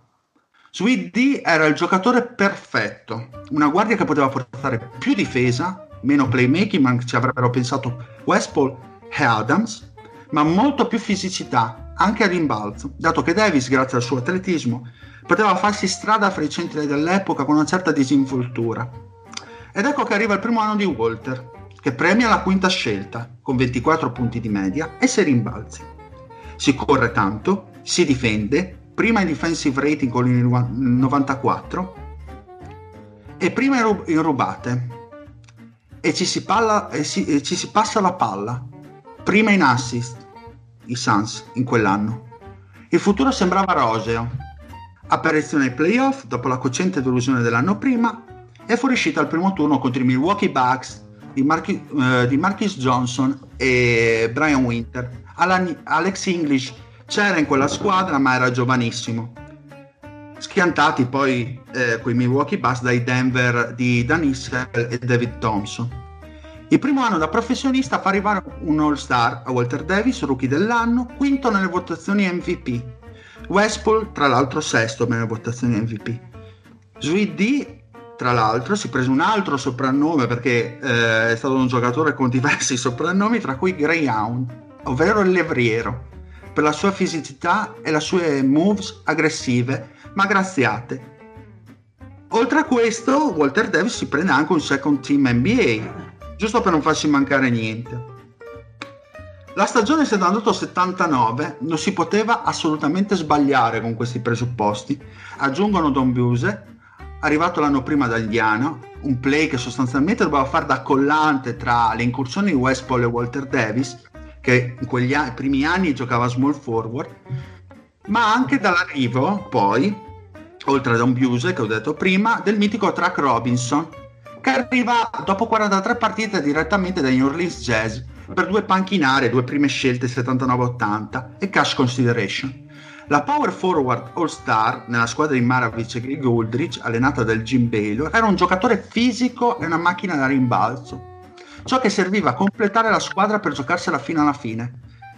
Infatti, quei Suns soffrirono molto il fatto di non avere un lungo eh, come si richiedeva in quegli anni, cioè dominante. E Colangelo, poi vedremo in seguito, cercò più e più volte di portarsi a casa un lungo di stazza perché Alvan Adams nonostante fosse un, un bel difensore soffriva eh, diciamo quelli più stazzati perché non aveva propriamente quel fisico da centro anni 80 proprio stazzato esatto. esatto era più un mega collantone poi giocava anche ehm, da tre addirittura, perché quei, quei Suns eh, avevano delle rotazioni abbastanza particolari con tre ali, eh, con tre power forward o col centro due power forward. Comunque, tornando a noi, ehm, appunto eh, prendono Track Robinson per avere quel, quella fisicità in più quello che serviva a completare la squadra per giocarsela fino alla fine Walter Davis quell'anno si prende l'All Star, il suo compagno Westport si prende l'All Star, quasi doppia doppia per Alvan Adams e già da subito collante incredibile nello spogliatoio per track. Robinson si ritorna ai playoff, 50 vittorie. Walter decimo nelle votazioni MVP, Don Buse All Defensive First Team perché era un grandissimo difensore come play, poi a tirarla non la metteva neanche in una vasca da bagno, ma quello è un altro, un altro partimaniche. Dicevamo playoff. Primo scontro contro Portland di Maurice Lucas, Lionel Hollis, Tom Owens, poi c'era anche Michael Thompson. Prima partita vinta dai Suns dove Portland non capisce più niente con le due guardie. Seconda partita persa in casa di Portland dai Suns dove 31 punti e con un 70, eh, 70% di canestri realizzati da Davis non bastano per una sconfitta persa proprio al lumicino. Si passa alla terza partita con una vittoria dei Suns in Arizona si va in semifinale contro i Kansas City Kings di Otis Beardson, nettamente sfavoriti. I Suns avevano ben più talento. Passano in finale di conference i Suns. La finale di conference vede gli avversari di altra caratura, i Seattle Supersonic di Sigma, Gus Williams e Dennis Johnson. E qui i Supersonic saranno la seconda squadra più forte della Lega con 52 vittorie, sotto solo i Bullets di Ansel ed Elvin Hayes Prima partita a Seattle, completamente steccata dai Suns, dove sono la coppia Gas Williams e Dennis Johnson a dominare. I Suns non sono mai in vantaggio. Tra l'altro Dennis Johnson, che era un difensore eccellente, marcava direttamente proprio mm, Walter Davis e fece veramente fatica Davis a trovare degli spiragli per segnare. Seconda partita a Seattle, finalmente la coppia però torna a ingranare, ma Davis stecca ancora la partita con delle percentuali imbarazzanti e Dennis Johnson assolutamente non aiutava. Coach McLeod, che fino ad allora aveva tenuto sempre dal pino Track Robinson, cerca di dare una mano ad Alvan Adams, che visivamente faceva fatica a combattere contro Lonnie Shelton, ma soprattutto contro Sigma, che era un centro veramente con qualche centimetro in più confronto ad Alban, ad Alban Adams e aveva una fisicità diversa. Infatti, diciamo che quel, quello scontro diretto sarà un pitch per, per Alvan Adams. Comunque non basta, si torna in Arizona con il 2-0 in favore di Seattle. E terza partita dei Suns Walter, Walter, Davis torna alle sue cifre di realizzazione, insacca 23 ma prende ben 10 rimbalzi, di cui 6 in attacco. E vedere un, un, una guardia prendere 6 rimbalzi in attacco contro appunto non scelto né Sigma fa ben intendere il tipo di fisicità, fisicità che aveva questo, tipo, questo giocatore. Tra Robinson gioca tra, tra, l'altro una partita sontuosa, mentre Adams dopo 11 minuti esce dal campo per un infortunio. Entrerà lo scarsissimo Joe Kramer, che è un nome che non ha la storia dei Suns. 2-1 comunque.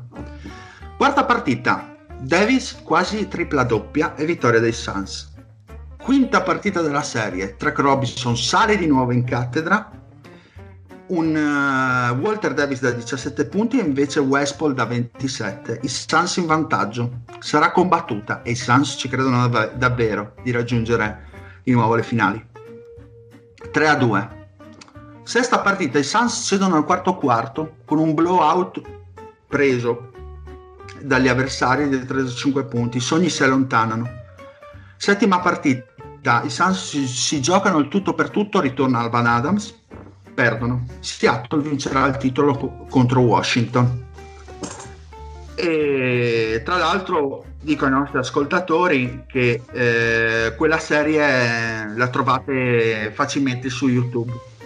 Quindi potete vedere, non credo tutte le partite, ma comunque gara 7 c'è e mi sembra di avere visto anche gara 4, gara 3. Comunque, bene o male, si riescono a, recuperar- a recuperarlo perché è stata una serie molto molto bella.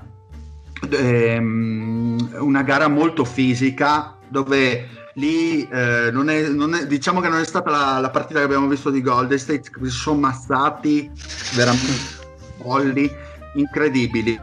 Cioè ovviamente il traffico sul pitturato era una camera blindata però se ne davano talmente tante cioè tra Track Robinson, Sigma poi giocava eh, dalla, dalla panca quei Seattle Supersonic avevano Paul Silas anche lì mezza rissa. Comunque non ho voluto approfondire perché il racconto è molto lungo, quindi eh, dico ai nostri ascoltatori di andarsela a recuperare. Andiamo alla stagione seguente, 79-80, squadra che vince non si cambia. I Suns però dopo la sconfitta contro Seattle sentono di aver perso il loro treno, soprattutto un giocatore.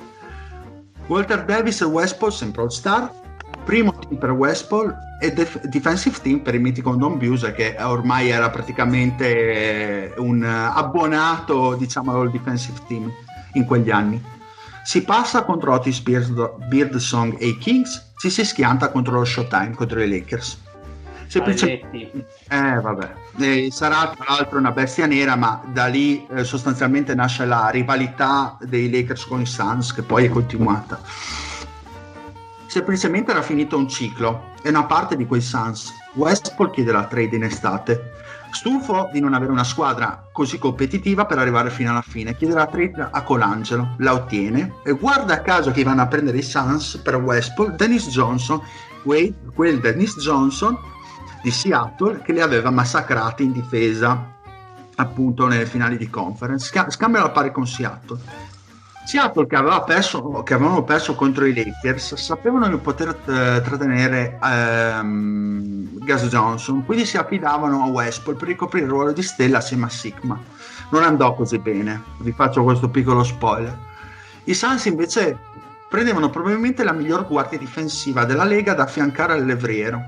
Quindi incredibile ma vero, ma ai Suns hanno giocato anche in difesa nella loro storia. La stagione 80-81 è il segno della continuità con una line-up, uh, line-up rinnovata, però non va nel senso giusto per Walter Davis. Cominciano i suoi problemi con il gomito destro e non solo. Probabilmente in questo periodo che Davis comincia ad abusare di alcol e droghe. Le sue prestazioni individuali cominciano a calare, anche se riesce ancora a stupire con delle partite incredibili. In ogni caso la stagione regolare si chiude più che in positivo, primo in Pacific Division, con 57 vittorie, 3 All-Star, Johnson, Track Robinson e Walter Davis. Questo era diciamo, il trio delle meraviglie che doveva guidare i Suns dopo la chiusura di, di Paul Westpool. Prima difesa in NBA, come sempre in rating, è una bella uscita ai playoff al primo turno con i Kings di Person e Reggie King. Sembrava che i Suns avessero perso il tocco. E qua arriviamo ai primi anni 80, nell'81 arriva Larry Nance, ventesima scelta al draft, una bestia atletica per sostituire Alvan Adams, ma soprattutto Track Robinson, or- arrivato, come dice il mio amico Fede, ormai al Fernet. Al Fernet.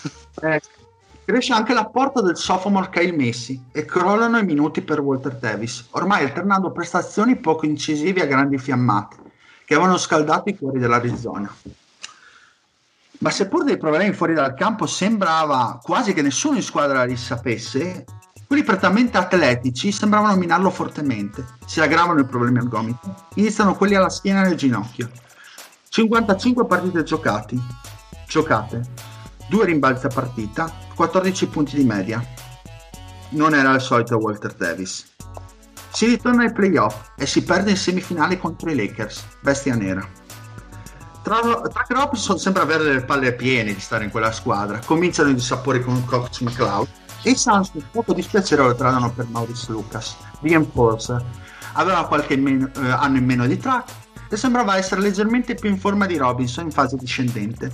Tra l'altro non so se Lorenzo si ricorda di, di track Robinson ai Knicks non ebbe grandissima fortuna Robinson che ormai cotto si beccò gli appellativi più dispregiativi tra cui track with four flat tires e dump track quindi insomma non proprio il massimo. Veramente era ormai diciamo che poi a New York sono sempre molto carini sì, sì. e gentili.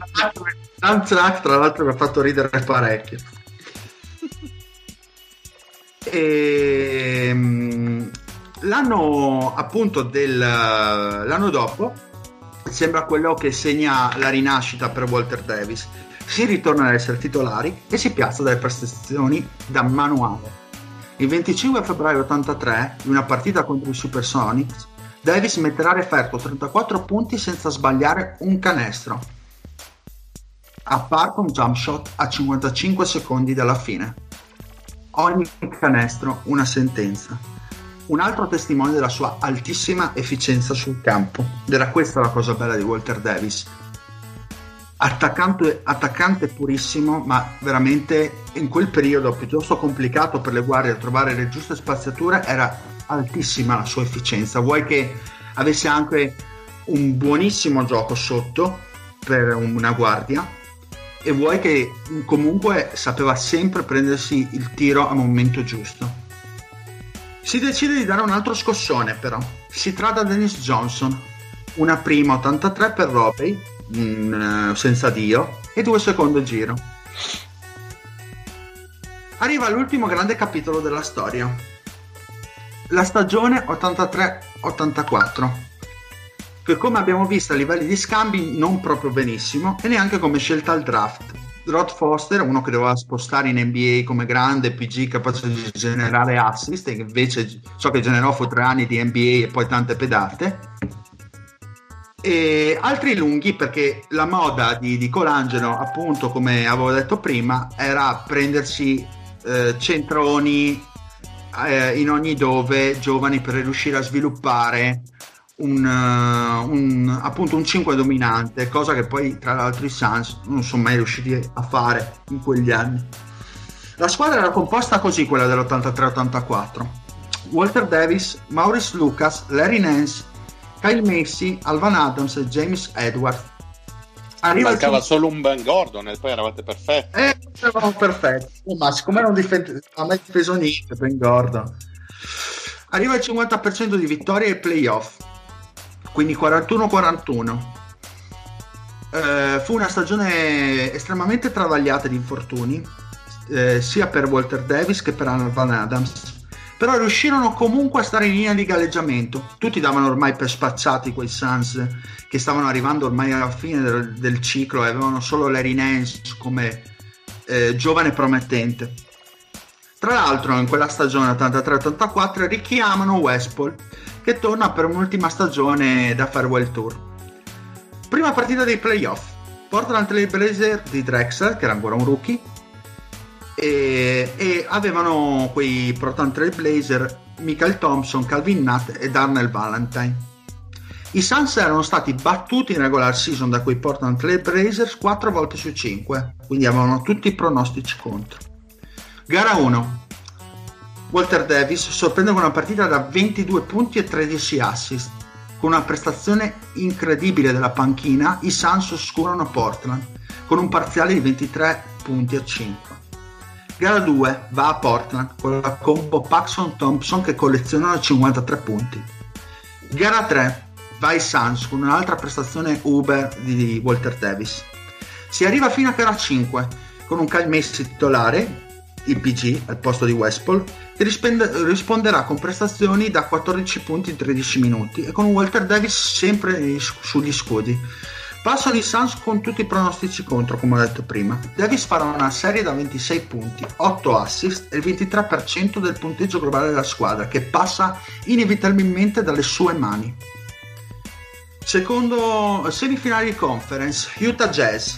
Gli Utah Jazz di quel periodo erano al secondo seed della conference, avevano battuto 4 volte su 5 i Suns e si presentavano con un roster di tutto rispetto e con una stagione assoluta di Dentley oltre che una guida come Frank Layden che era coach of the year di quell'anno che aveva portato praticamente i jazz uh, da fanali di coda della, della, della, conference fino appunto a essere il secondo seed con dei differenziali di vittoria di 25 ma vado a memoria. Gara 1 la porta a casa Utah con una prestazione da 36 punti di Dentley e dove i Jazz dominano dove i Jazz dominano e la difesa dei Suns semplicemente si squaglia. Gara 2 vai Suns dove le sue maglie difensive si stringono contro Dentley. Quella era la strategia più semplice adattata appunto da coach McLeod. Davis impressiona con una partita di 28 punti 6 rimbalzi e 6 assist. Di nuovo una partita impressionante dell'Evriero in gara 3, da 30 punti e 54% di realizzazione sul campo. I Suns sono in vantaggio. Gara 4, era da chiudere per i Suns ed è stata una partita strabiliante, anche questa la trovate facilmente su YouTube. I Suns continuano la loro politica di chiudere Dentley in ogni modo, mettendo letteralmente tutta la panchina addosso al giocatore, a turnazione. Cioè McLeod voleva assolutamente disintegrarlo e ce la fecero tra l'altro e anche rischiando tra l'altro uscite con fari piuttosto palesi 15 dei 37 punti comunque messi, messi in referto da Bentley saranno dalla lunetta. I Suns sono sotto di 3 punti con 6 secondi dalla fine. Questo era diciamo il momento topico. O fuori o si doveva continuare la serie o i Suns sarebbero passati di nuovo in finale di conference. Quindi dicevo, Suns sotto, di, eh, sotto di 3 punti, con 6 secondi dalla fine. Westpol in rimessa laterale dopo un timeout. Davis taglia dal, sul lato debole da sinistra a destra, un fulmine. Lo marcava direttamente Darrell Griffith. Viene preso completamente alla sprovvista Ritor- ritorna comunque dietro a Davis, attaccato alla giugulare. Walter riceve palla da Westport, si gira sulla sinistra, tira una tripla in backstep incredibile e segna. Il riassunto della sua carriera in un unico tiro. I Suns andranno all'overtime, vinceranno, si porteranno al 3-1. Perderanno la seguente, ma passano il turno per scontrarsi contro i Lakers. Walter ha sempre sulle proprie spalle l'attacco dei Suns, 24%, in tutta la serie. Semplicemente poi i finali di conference chi ritrovano? Los Angeles Lakers. Non ne hanno abbastanza ed escono dopo 6 gare che comunque sono combattute. È un Davis sempre da quasi 24, eh, 24 punti di media. Durante una partita contro i Lakers l'anno dopo, durante la stagione seguente, Davis si strappa i legamenti al ginocchio sinistro. La carriera sembrava finita. Walter aveva 30 anni ormai e comunque la sua carriera dopo tutti gli infortuni, dopo i suoi problemi comunque fuori dal campo, si avviava al tramonto. La stagione seguente, dopo un'off-season spesa nel recupero, fa vincere a Walter Davis un bel comeback of the year che era un premio che si dava nell'NBA, non mi ricordo fino, fino a quando, fino a dove magari Fede ha più memoria di, memoria di non me. Non me lo ricordo, mi ricordo il premio ma non fino a quando è stato dato mi prende lo sprovvisto. Per dire, nel football c'è ancora. Ah, ok. Ma penso che durò fino agli anni 90, presumo, vado a spanne, però non, non ho cercato questo dato. La battaglia comunque a livello fisico sembrava vinta, ma quella più grossa, quella personale, quella delle dipendenze... 86 dire comunque. Ah, ok, 86 perfetto, quindi diciamo che è stato uno degli ultimi a vincerla. La battaglia appunto, come dicevo, quella, quella personale, quella delle dipendenze, stava arrivando ormai al limite. A 31 anni, nell'85, Davis era un modello per i Suns di etica del lavoro, di presenza in squadra, di un grandissimo comeback e mh, tra l'altro è uno di quei giocatori che più forse rappresenta un po' a, un po' alla leggenda americana, il, la famosa Fenice, perché mm, è quello che diciamo è rinato più volte nelle sue 11 stagioni nei Suns. E, e appunto eh, era un esempio massimo era un esempio massimo per quegli anni per la franchigia anche se a livello di leadership probabilmente era stato messo in secondo piano confronto a Westpol o anche a Track Robinson per personalità e ehm, appunto è arrivato il momento praticamente di massima oscurità. Tra l'altro, eh, Ricky Robbie, compagno di Walter Davis, disse di quei giorni: non sospettavamo assolutamente niente. Era un compagno sempre gioviale e allegro. La battuta sempre pronta. Mi sembrava impossibile pensare potesse avere quel genere di problemi. Il problema, appunto, come dicevo eh, nell'incipit di questa monografia, era quello con la cocaina e con l'alcol. Il giorno dopo, una partita contro Golden State, giocata un mercoledì notte, dove Davis mise a referto 43 punti, Davis chiama Jerry Colangelo al telefono. Jerry, ho un problema e non riesco ad uscirne. Voglio un aiuto, ti prego. I due erano molto legati e per questo, con le lacrime agli occhi, Colangelo il venerdì due giorni dopo, in una press conference fa sapere ai giornalisti che il suo giocatore, l'esempio dei Suns, era un programma di disintossicazione nella community hospital di Pasadena. Programma che seguì precedentemente Quintin, Quintin Daly, guardia dei Bulls, e John Lucas di Houston. Michael Jordan, appena saputo la notizia dei giornali, non poteva crederci che uno dei suoi esempi, ma non solo in NBA, ma anche nei Tar Heels, avesse quei problemi. Nice, can be true disse ai microfoni. Invece purtroppo era tutto vero. Quattro settimane dovette passare in quel programma Davis e i Suns di riflesso subirono un contraccolpo non da poco. Le negoziazioni di un prog- prolungamento contrattuale con McLeod si congelarono. McLeod cascò dal proverbiale pero, asserendo che, asserendo che, pensava che fossero le sue mancanze in quanto coach eh, tecnico discutibile e inferiori a, inferiore alle prestazioni della squadra. Invece la sua più grande mancanza quella era quella che, mh, per la quale i Suns l'avevano firmato inizio carriera, con la sua vicinanza di giocatore, il fatto di essere sempre presente e lì aveva mancato. Così la squadra sostanzialmente decise di non rinnovarlo e i rapporti si deteriorarono. Capite che il, ormai la squadra si stava spaldando. Davis comunque continuò a giocare. Come la Felice del Logo, un'altra volta riuscì a rinascere dalle, dalle, ceneri, ma le sue prestazioni da 23 punti a 32 anni non, non tampora, tamponarono un'emorragia ormai aperta che portarono al licenziamento a, a metà stagione appunto di McLeod per Van Arsdale come interim. L'undicesima stagione 87-88 fu l'ultima stagione di Davis ai Suns, che non fu così idilliaca, anzi Nell'aprile dell'87 James Edwards, Jay Humphries e Grant Goodrich furono accusati di spaccio e abuso di cocaina, oltre che due former Suns come Mike Bratz e Garrett, che l'abbiamo incontrato all'inizio di questa storia. L'indagine era partita con moventi completamente diversi, tra l'altro, come succede sempre. E qual è il fatto? Succede che una sera imprecisata di metà febbraio, Edwards con altri due giocatori NBA, non si sa se erano dei Suns o altri, si ritrovano nel Malar- eh, Malarkey Nightclub di Phoenix. Si beve, si fa festa.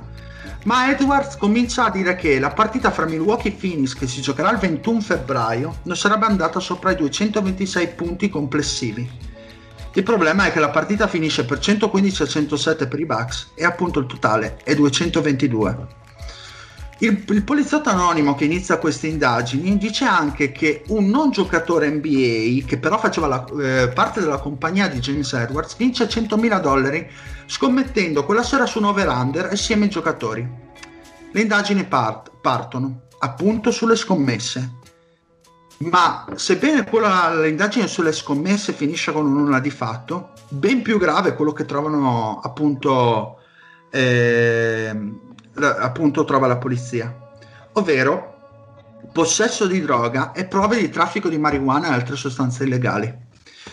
Walter Davis, che era già entrato in rehab una volta, appunto quella che ho raccontato prima a Pasadena, sa che non può rischiare per questo tas- eh, testimonia assieme ad altri ex giocatori Suns, quali Don Buse, il, eh, il simbolo della difesa, di aver visto entrare e uscire stupefacenti dallo spogliatoio della squadra appunto per salvarsi il culo. Testimoniando avrà una pena minore e rientrerà nel percorso di rehab per la seconda volta. Colangelo dichiarerà: Ora non può più sbagliare, alla terza sei fuori dall'NBA. Davis ritorna ad essere pulito ma la squadra non è intenzionata a rinnovarlo. Finisce la storia con i, finisce la storia con i Suns e finisce una storia della franchigia. Colangelo dichiarerà It's a blow to the NBA, it's a blow to the Suns. We are bigger than this problem. Ma questa è un'altra storia. La Fenice risorgerà un'altra volta. Perfetto, concluso. Nice. Così. Molto, molto, molto, molto bene diciamo che non è magari era è un nome molto meno glamour di, eh, di Hakim o molto meno pop di Iverson però comunque è molto interessante appunto perché come dicevi te all'inizio è un giocatore poco conosciuto quindi è stato, è stato bello ripercorrere anche le vicende di quella squadra lì che molto spesso non se ne parla perché appunto i Phoenix, Phoenix per la maggior parte dei casi viene associata o al periodo anni 90 di Barkley o a Nash, quindi sì. È, stato, è, stato, bello ricordare anche ah, questo. Infatti, cioè, poi alla fine da, da, quelle ceneri sappiamo che si getteranno le basi con gli scambi perché poi alla fine ovviamente Colangelo decide di fare piazza pulita di tutti e da quelle, e da quelle cene di quella squadra degli anni 80 che comunque ha raggiunto due finali di conference e una presenza fissa ai playoff eh, con Walter Davis che 11 anni comunque a parte un paio sono sempre arrivati ai playoff. Appunto come dicevo da, da quelle ceneri poi nascono sostanzialmente i Suns uh, di Barclay. Prima con Ornas che era già presente in quegli anni come rookie e poi con la trade che porterà a Capiz ma questa è un'altra storia adesso non vado a dilungarmi troppo. E è un giocatore che veramente si conosce poco ma eh, tra l'altro anche seguendo un attimo articoli di fan uh, americani si fanno spesso anche in questi giorni qua di, lock, di lockdown riferimenti a quegli anni dei Suns perché ovviamente tutta l'attenzione dei media era rivolta a Bird e Magic Johnson e di, tutte le altre squadre, tutte le altre squadre passavano un attimino in secondo piano. Più che altro poi diciamo che l'NBA appunto in Magic e Bird le facce pulite e quindi tendeva a nascondere diciamo un po', un po' il marcio. Forse anche questo è uno dei motivi per cui ad oggi non, non, non, non viene magari riconosciuto per il tipo di giocatore che era. Diciamo che è un po' nel Tire B forse. Sì, come, come tra l'altro io mi ha sorpreso perché facendo questa ricerca, facendo questa monografia, sono andato proprio a cercare diversi articoli, magari anche di Walter Davis che in qualche intervista recente magari parlava, parlava dei suoi problemi con la cocaina, dei suoi problemi di, di alcol. Non è emerso niente. Sono andato tra l'altro a tirare fuori articoli di giornale dell'85, del suo primo rehab e poi degli scandali di droga, però la cosa che più, eh, come dicevo prima, mi ha sorpreso è il fatto che nessuno sapeva, sapesse niente cioè era tutto veramente in sordina. La, la, mh, mm, la proprietà, cioè Jerry Colangelo, quando ricevette quella telefonata, per lui è stato un fulmine a ciel sereno. Lo stesso allenatore, tra l'altro, che McLeod, che era un simbolo di quei, di quei Suns così vincenti, eh, gli costò il posto perché disse io non avevo alba di questi problemi all'interno dello spogliatoio non so se è una cosa un po' per eh, pararci il culo, per non ammettere le proprie colpe, ma mi sembrerebbe anche stupido dopo che è successo quel casino ai Suns. Cioè una volta che, cavolo, praticamente quasi tutto il roster o di giocatori precedenti o di giocatori presenti in, quel, in quegli anni erano coinvolti, è possibile che, cioè, ovviamente erano stati bravissimi o probabilmente sottovalutavano il problema? Diciamo che era un po' la tendenza dell'NBA in generale, eh. cioè, po', poi in tutte le squadre girava la roba, e... quindi boh, cioè nel senso magari i casi più eclatanti come Davis o Sugar Ray comunque sono andati a mazzollarli pesanti, però non è che fossero tutti dei santi sotto questo punto di vista. Stesso Jordan, il famoso racconto della, del suo anno da rookie con i veterani che si divertivano in, uh, in stanze d'albergo con uh, sostanze più strane e disparate. Sì. Comunque, bene, bene, bene, bene. Ci sta. E... Però, insomma, spero di... Ma, ma, ma, ma quindi il fatto che... Ah. Cioè, la, la, adesso non mi ricordo, l'avevamo messo titolare nel quintetto di Phoenix, Walter Davis? Penso se non... Sì, sì, sicuramente è stata la miglior guardia dei Suns. Cioè, ecco esatto, ah, ma, i, Suns, i Suns storicamente, boh, sicuramente se la sarà gio- gio- giocata, se la sarà giocata con uh, Thunder Dan, Mayerly sicuramente, questo è chiaro, sono state le due guardie più forti dei Suns. Quindi di, diciamo che per, per il tifoso Suns nell'Olimpo eh, è, molto, è, presente in pianta stabile, magari per il tifoso NBA si tende a dimenticare, da un punto di vista più generale si tende a dimenticarlo. Però comunque voi in quanto appassionati di Phoenix avete ben presente che tipo di giocatore era e quali erano le sue qualità. Sì, sì, come ho detto prima, se dovessi fare un paragone di quel Sans che eh, è sempre preso molto molto per i capelli, eh? Perché eh, ovviamente era tutto un altro tipo di gioco, fare questi paragoni trovano il tempo che trovano, quello, quello, il periodo con Westpol e, e, Walter Davis, poi c'era Dombius che giocava come play ma era un collantone difensivo, faceva assist, poi tirava veramente poco perché le, tutte le percentuali offensive, come ho detto prima, lo stesso Walter Davis faceva in playoff, eh, collimava il 23% di tutto l'attacco dei Suns e quei, quei Suns con Westpol eh, appunto la cosa più vicina potrebbe essere Golden State con Kerry e Clay Thompson tirando via il tiro da tre perché c'era Alvan Adams che era un lungo abbastanza tipico giocava a centro ma in realtà poi nelle partite lo vedi veramente in tutte le parti del campo, ma mai stazionario come il classico centrone anni 80 sotto nel pitturato, giocava anche tanto in posto alto, portava anche palla per dire. Cioè, tante azioni iniziavano da lui, da Alvan Adams, che sembra di dire magari cose incredibili, ma questa, questa era una, una, realtà. Dopo la fisionomia della squadra ovviamente è cambiata quando Walter Davis è andato in guardia, ha sviluppato, era un giocatore che aveva tantissimo gioco dal, dal post, era un pazzo, eh? cioè vedi delle cose e tante volte magari vedi eh, delle finte, un salto, un assist per dire incredibile al centro a 20 cm da lui e dici ma che cazzo sta facendo sto qua cioè saltava faceva dei passaggi incredibili privi, privi dici che, che senso ha sta roba anche perché vedevi un traffico dentro incredibile. Non c'era certo. nessuno fuori ovviamente.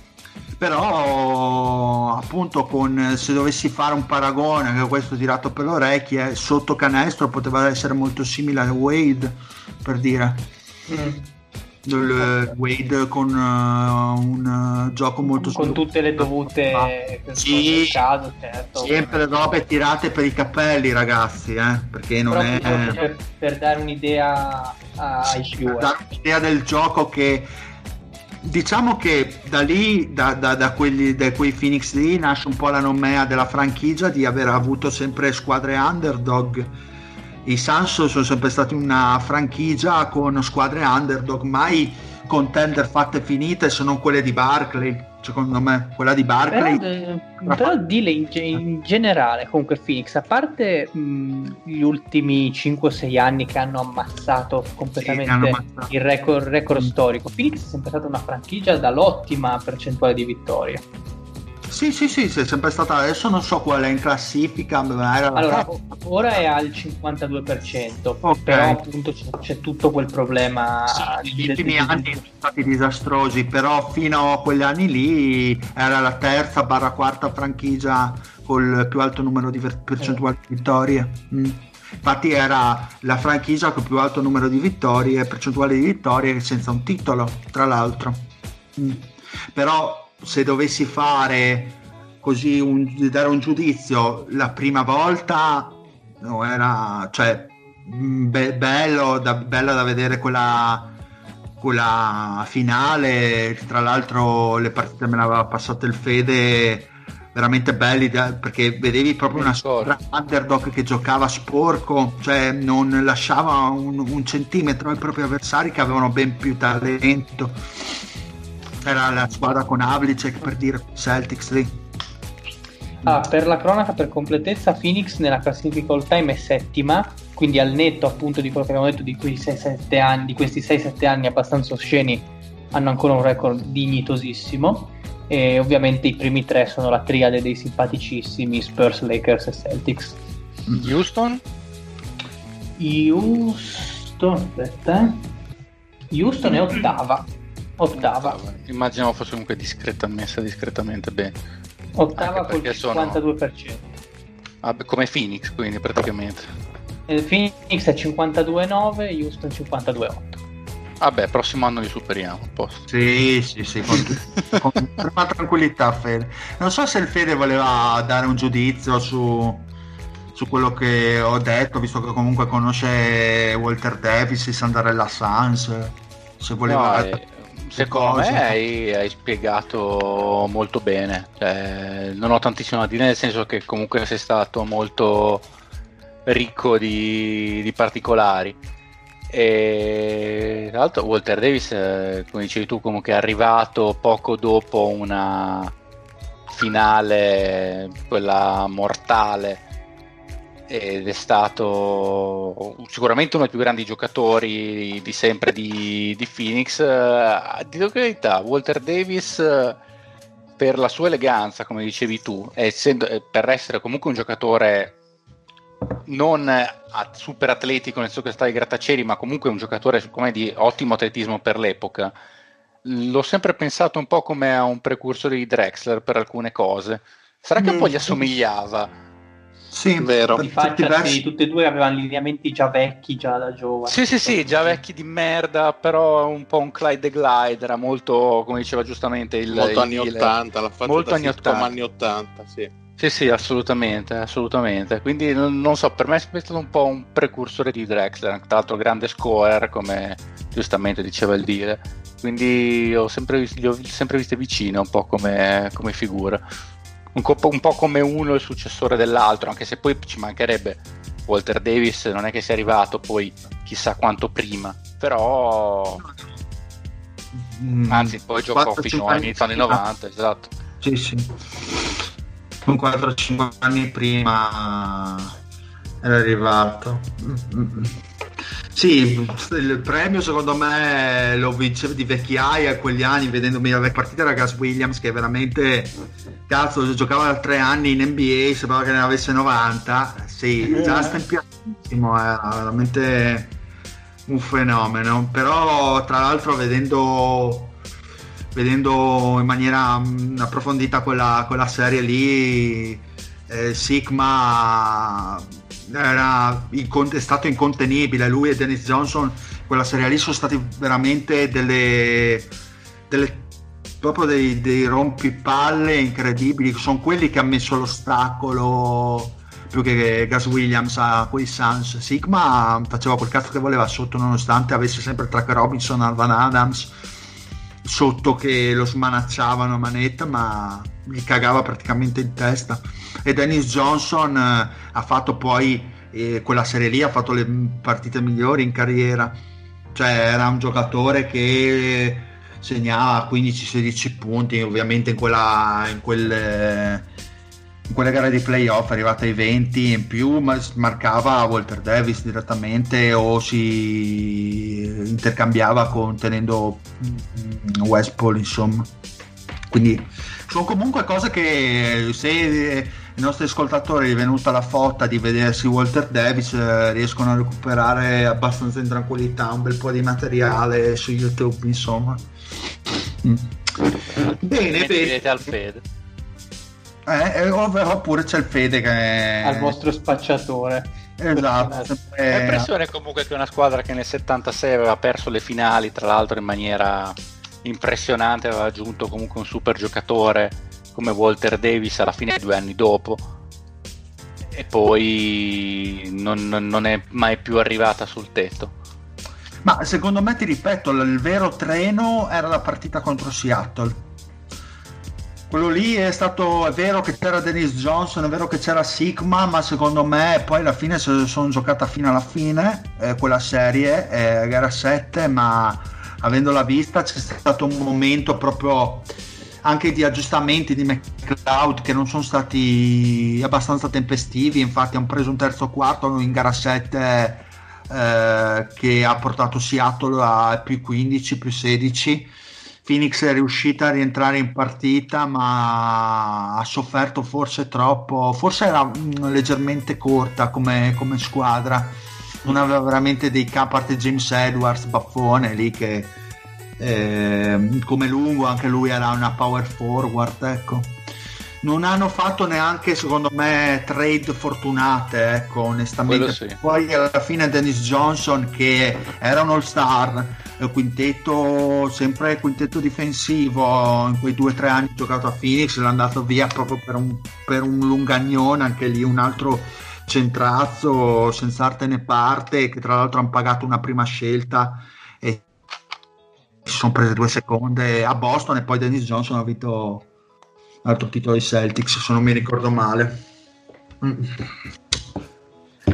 e, e, bene comunque sì mm, dicevo secondo me quello era quello il treno perché poi Seattle vinse facilmente contro i Wizards eh, contro i Bullets, Bullets eh, comunque di Alvin Ace hanno vinto 4-1 eh, Seattle gli ha tirato una rata impressionante che anche quella trovate di quei nostri ascoltatori su YouTube tutta la serie quella Bullets Seattle del, del titolo di, dei Supersonics se vogliono recuperarsi anche quel Hardwood Classic.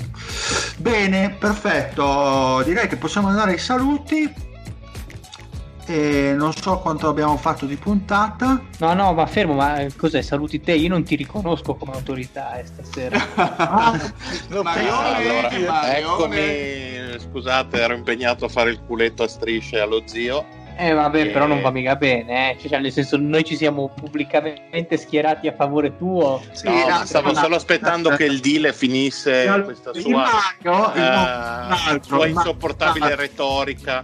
Faceva, faceva finto romantico innamorato deluso. Eh, ok allora eh, Mario no, tra l'altro faceva il culo allo zio agli scacchi intanto mandava vaginoni a me.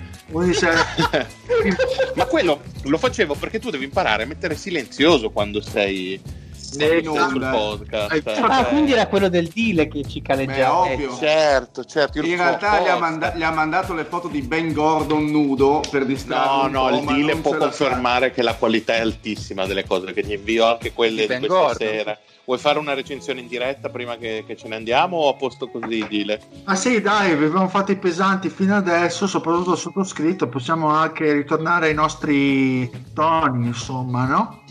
Allora, vediamo cosa ha propinato il Mario durante la monografia di Walter Davis.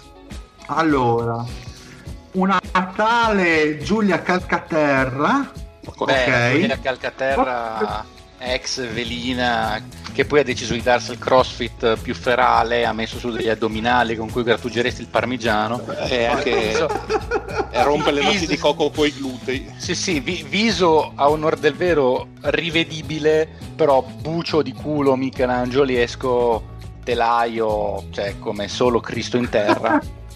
e quindi tanta tanta tanta roba cioè, e, e, chiar- e, chiaramente lineamenti lombrosiani da porca che la metà hey, eh, tra l'altro ho fatto in bianco e nero con tema, con tema spiaggia, tema mare che, va, che piace. Poi la gli altri omis così, se no sembra che esatto. eh, parliamo del nulla. La Esatto, eh, la seconda invece c'è una, un, un, bel chiappone, un bel chiappone si muove sinuosamente sopra un asciugamano, è bello abbronzato, il Mario sa insomma dove colpire e mettiamo un bel like. Poi abbiamo... anche, tu dove, anche tu sai dove colpire, dile. Poi abbiamo un biondone impressionante anche qua. Vabbè, ma loro sono famosissimi, ormai le abbiamo imparato a conoscere, sono le nostre gemelle preferite, queste qui. Okay. Le persiane? Eh, certo. Ah, maiale maledette. Poi abbiamo una certa Ludovica Bizzaglia. Red Dead. Che scrive vieni con me eh, con una foto. Una strada nel bosco. Esatto. Poi continuo con eh, una certa Soryu Gaggy, Gaggy, vabbè, indifferente, cosplayer, che ha due nel fronte eh, per questo suo costume da farfallina e siccome il Mario sa che amo le cosplayer si becca il like del deal poi se sentite questo swap che ce lo sta mandando eh, anche esatto. Poi abbiamo una certa May Tin, anche qua eh, tema qua bosco, tema bosco, probabilmente stava cercando una castagna eh, perché vedo che ha lo sguardo rivolto al basso, mentre ha un vestito dove mostra le sue bellezze, ecco qua, contributo vi, eh, sì, Immagino. oltre al fatto che si è fatto trapiantare più o meno il grasso della sua intera TV, tribù nel bucio di culo perché cioè, altrimenti non, non, si capisce come sia possibile. Poi abbiamo una certa Carlotta, Carlotta Ensena, e... che ci dà dei consigli di vita grazie alla sua felpa però noi ci soffermiamo sul, su ciò che c'è sotto e ciò che c'è sotto ci dà dei consigli ben più positivi, ben più miti per affrontare la vita con più gioia e gaudio. Eh, altro, altro, altra parmigiana questa qui, eh? cioè, altra grattugiata di parmigiano con eh, gli addominali mostruosi. Poi abbiamo la nostra amica eh, Brianca a me Neve. quelle che non fanno vedere la faccia, non lo so, io bisogna No, ma si vede, si vede, si vede, si vede. Ci sono vede. altre foto, no, va benissimo, va benissimo. Poi c'è Capite, la nostra capite perché non ho Instagram?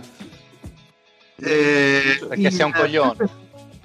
In bianco e nero una ragazza che scrive Lucertola e con una posa plastica da, da guru da sceta e sta leggendo sta, o for- forse ha perso uno spillo non so cosa dire però la posizione può dare dei consigli per eh, snodarci in maniera più diciamo più agile noi che siamo diciamo induriti dalla vita. Poi gran finale gran finale anche qua si becca un like questa tale Laila Marlena eh, si autoproclama un po' come lo zio fece suo tempo che si è autoproclamato zio lei invece si autoproclama 40 queen e per Diciamo che ha le carte in regola per, Ah, No, per non è quella, no, eh, no non, è, non è quella di che sta parlando il Dile, arriva. Allora Eh, aggi- aggiorna, aggiorna Mario per favore. Eh, grazie. perché me ne è saltato, mi è saltato la fototessera. Ah, che forse non vedi. Diciamo, cui- così questo movimento con le mani fa- ci fa vedere per quale motivo si è autoproclamato 40 in que- Queen e sembra che ci 40 abbia in culo stavi per... esatto esatto perché è proprio quello Eh, direi che bravo Mario insomma eh, direi che riesci sempre a risollevarmi le mie giornate di duro lavoro con questi con questi apporti, con questi santini da, da pregare ogni E giù, di, e, giù, e giù di seghe. E giù di seghe. Santini. Bene, quindi Vabbè, possiamo... Insomma, non è che siamo tutti sposati, quindi eh, ognuno fa con quello che ha. Insomma. Sì, sì, Cioè, beh, Come direbbero possiamo- dalle nostre cioè, parti, cioè- Dile? Ciao. Ognuno? Ti saluti. Eh, meglio una testa piena di carne con un culo pieno di corna. Come si dice? Ma con chi si, ba- con chi si balla? È il contrario, ma va bene lo stesso. È il contrario, ma va Dicevo, bene. Dile, Comunque, dalle nostre parti, con chi si balla? Con Solagne. Beh, eh, Esatto. eh, eh, vedi, esatto, bene. Comunque, zio, non essendo noi sposati, noi possiamo ancora far sesso. Sei tu che devi fare le seghe per sperare di abbassare la carica spermatica e non fare dei danni. Bene, bene, con questo Possiamo diciamo chiudere. così, ricamino poetico del fede, direi che possiamo andare ai saluti. Esatto. Io ringrazio il nostro Dan Peterson, eh,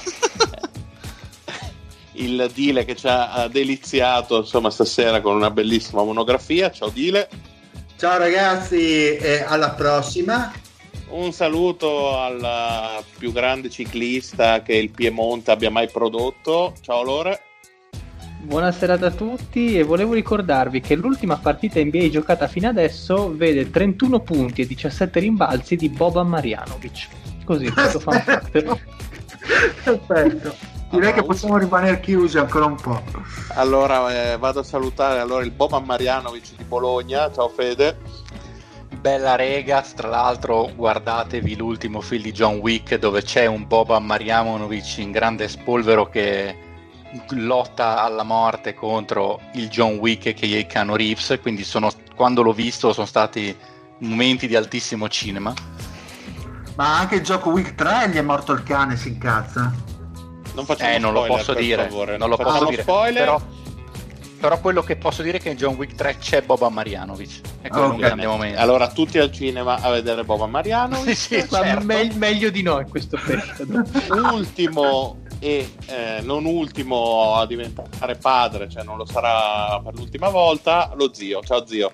Buonasera a tutti e al posto mio inserirò nel letto Ben Gordon che faccia il lavoro sporco al posto mio. Buonasera a tutti. E come direbbe un mio amico, un saluto anche dal Marione e alla prossima. Bella! Eh, Tanto, poi se ben, tanto poi se Ben Gordon fa il figlio lo devi mantenere tu lo stesso. Col cazzo! È nero! È nero! Step out there, you cannot defeat.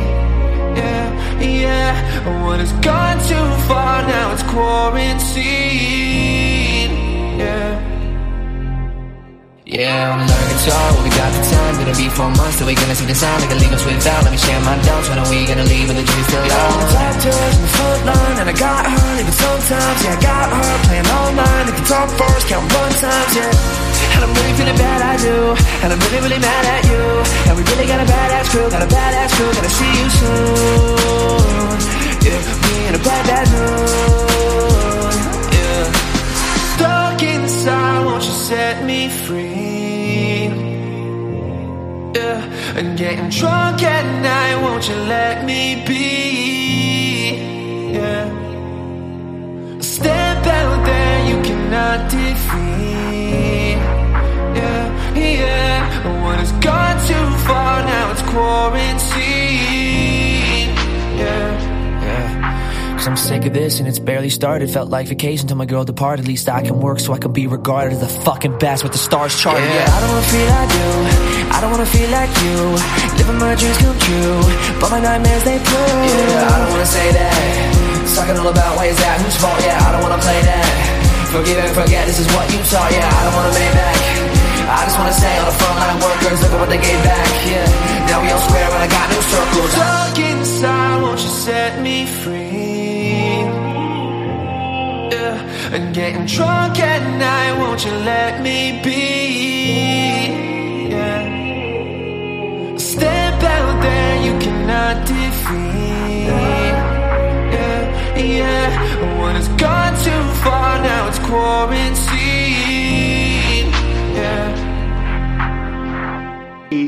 Teen, anche qua eh, tema qua bosco, tema bosco, probabilmente stava cercando una castagna eh, perché vedo che c'ha lo sguardo rivolto al basso, mentre c'ha un vestito dove mostra le sue bellezze, ecco qua, contributo vi, eh, Sì, immagine. o- oltre al fatto che si è fatto trapiantare più o meno il grasso della sua intera TV tribù nel bucio di culo perché cioè, altrimenti non, non si capisce come sia possibile.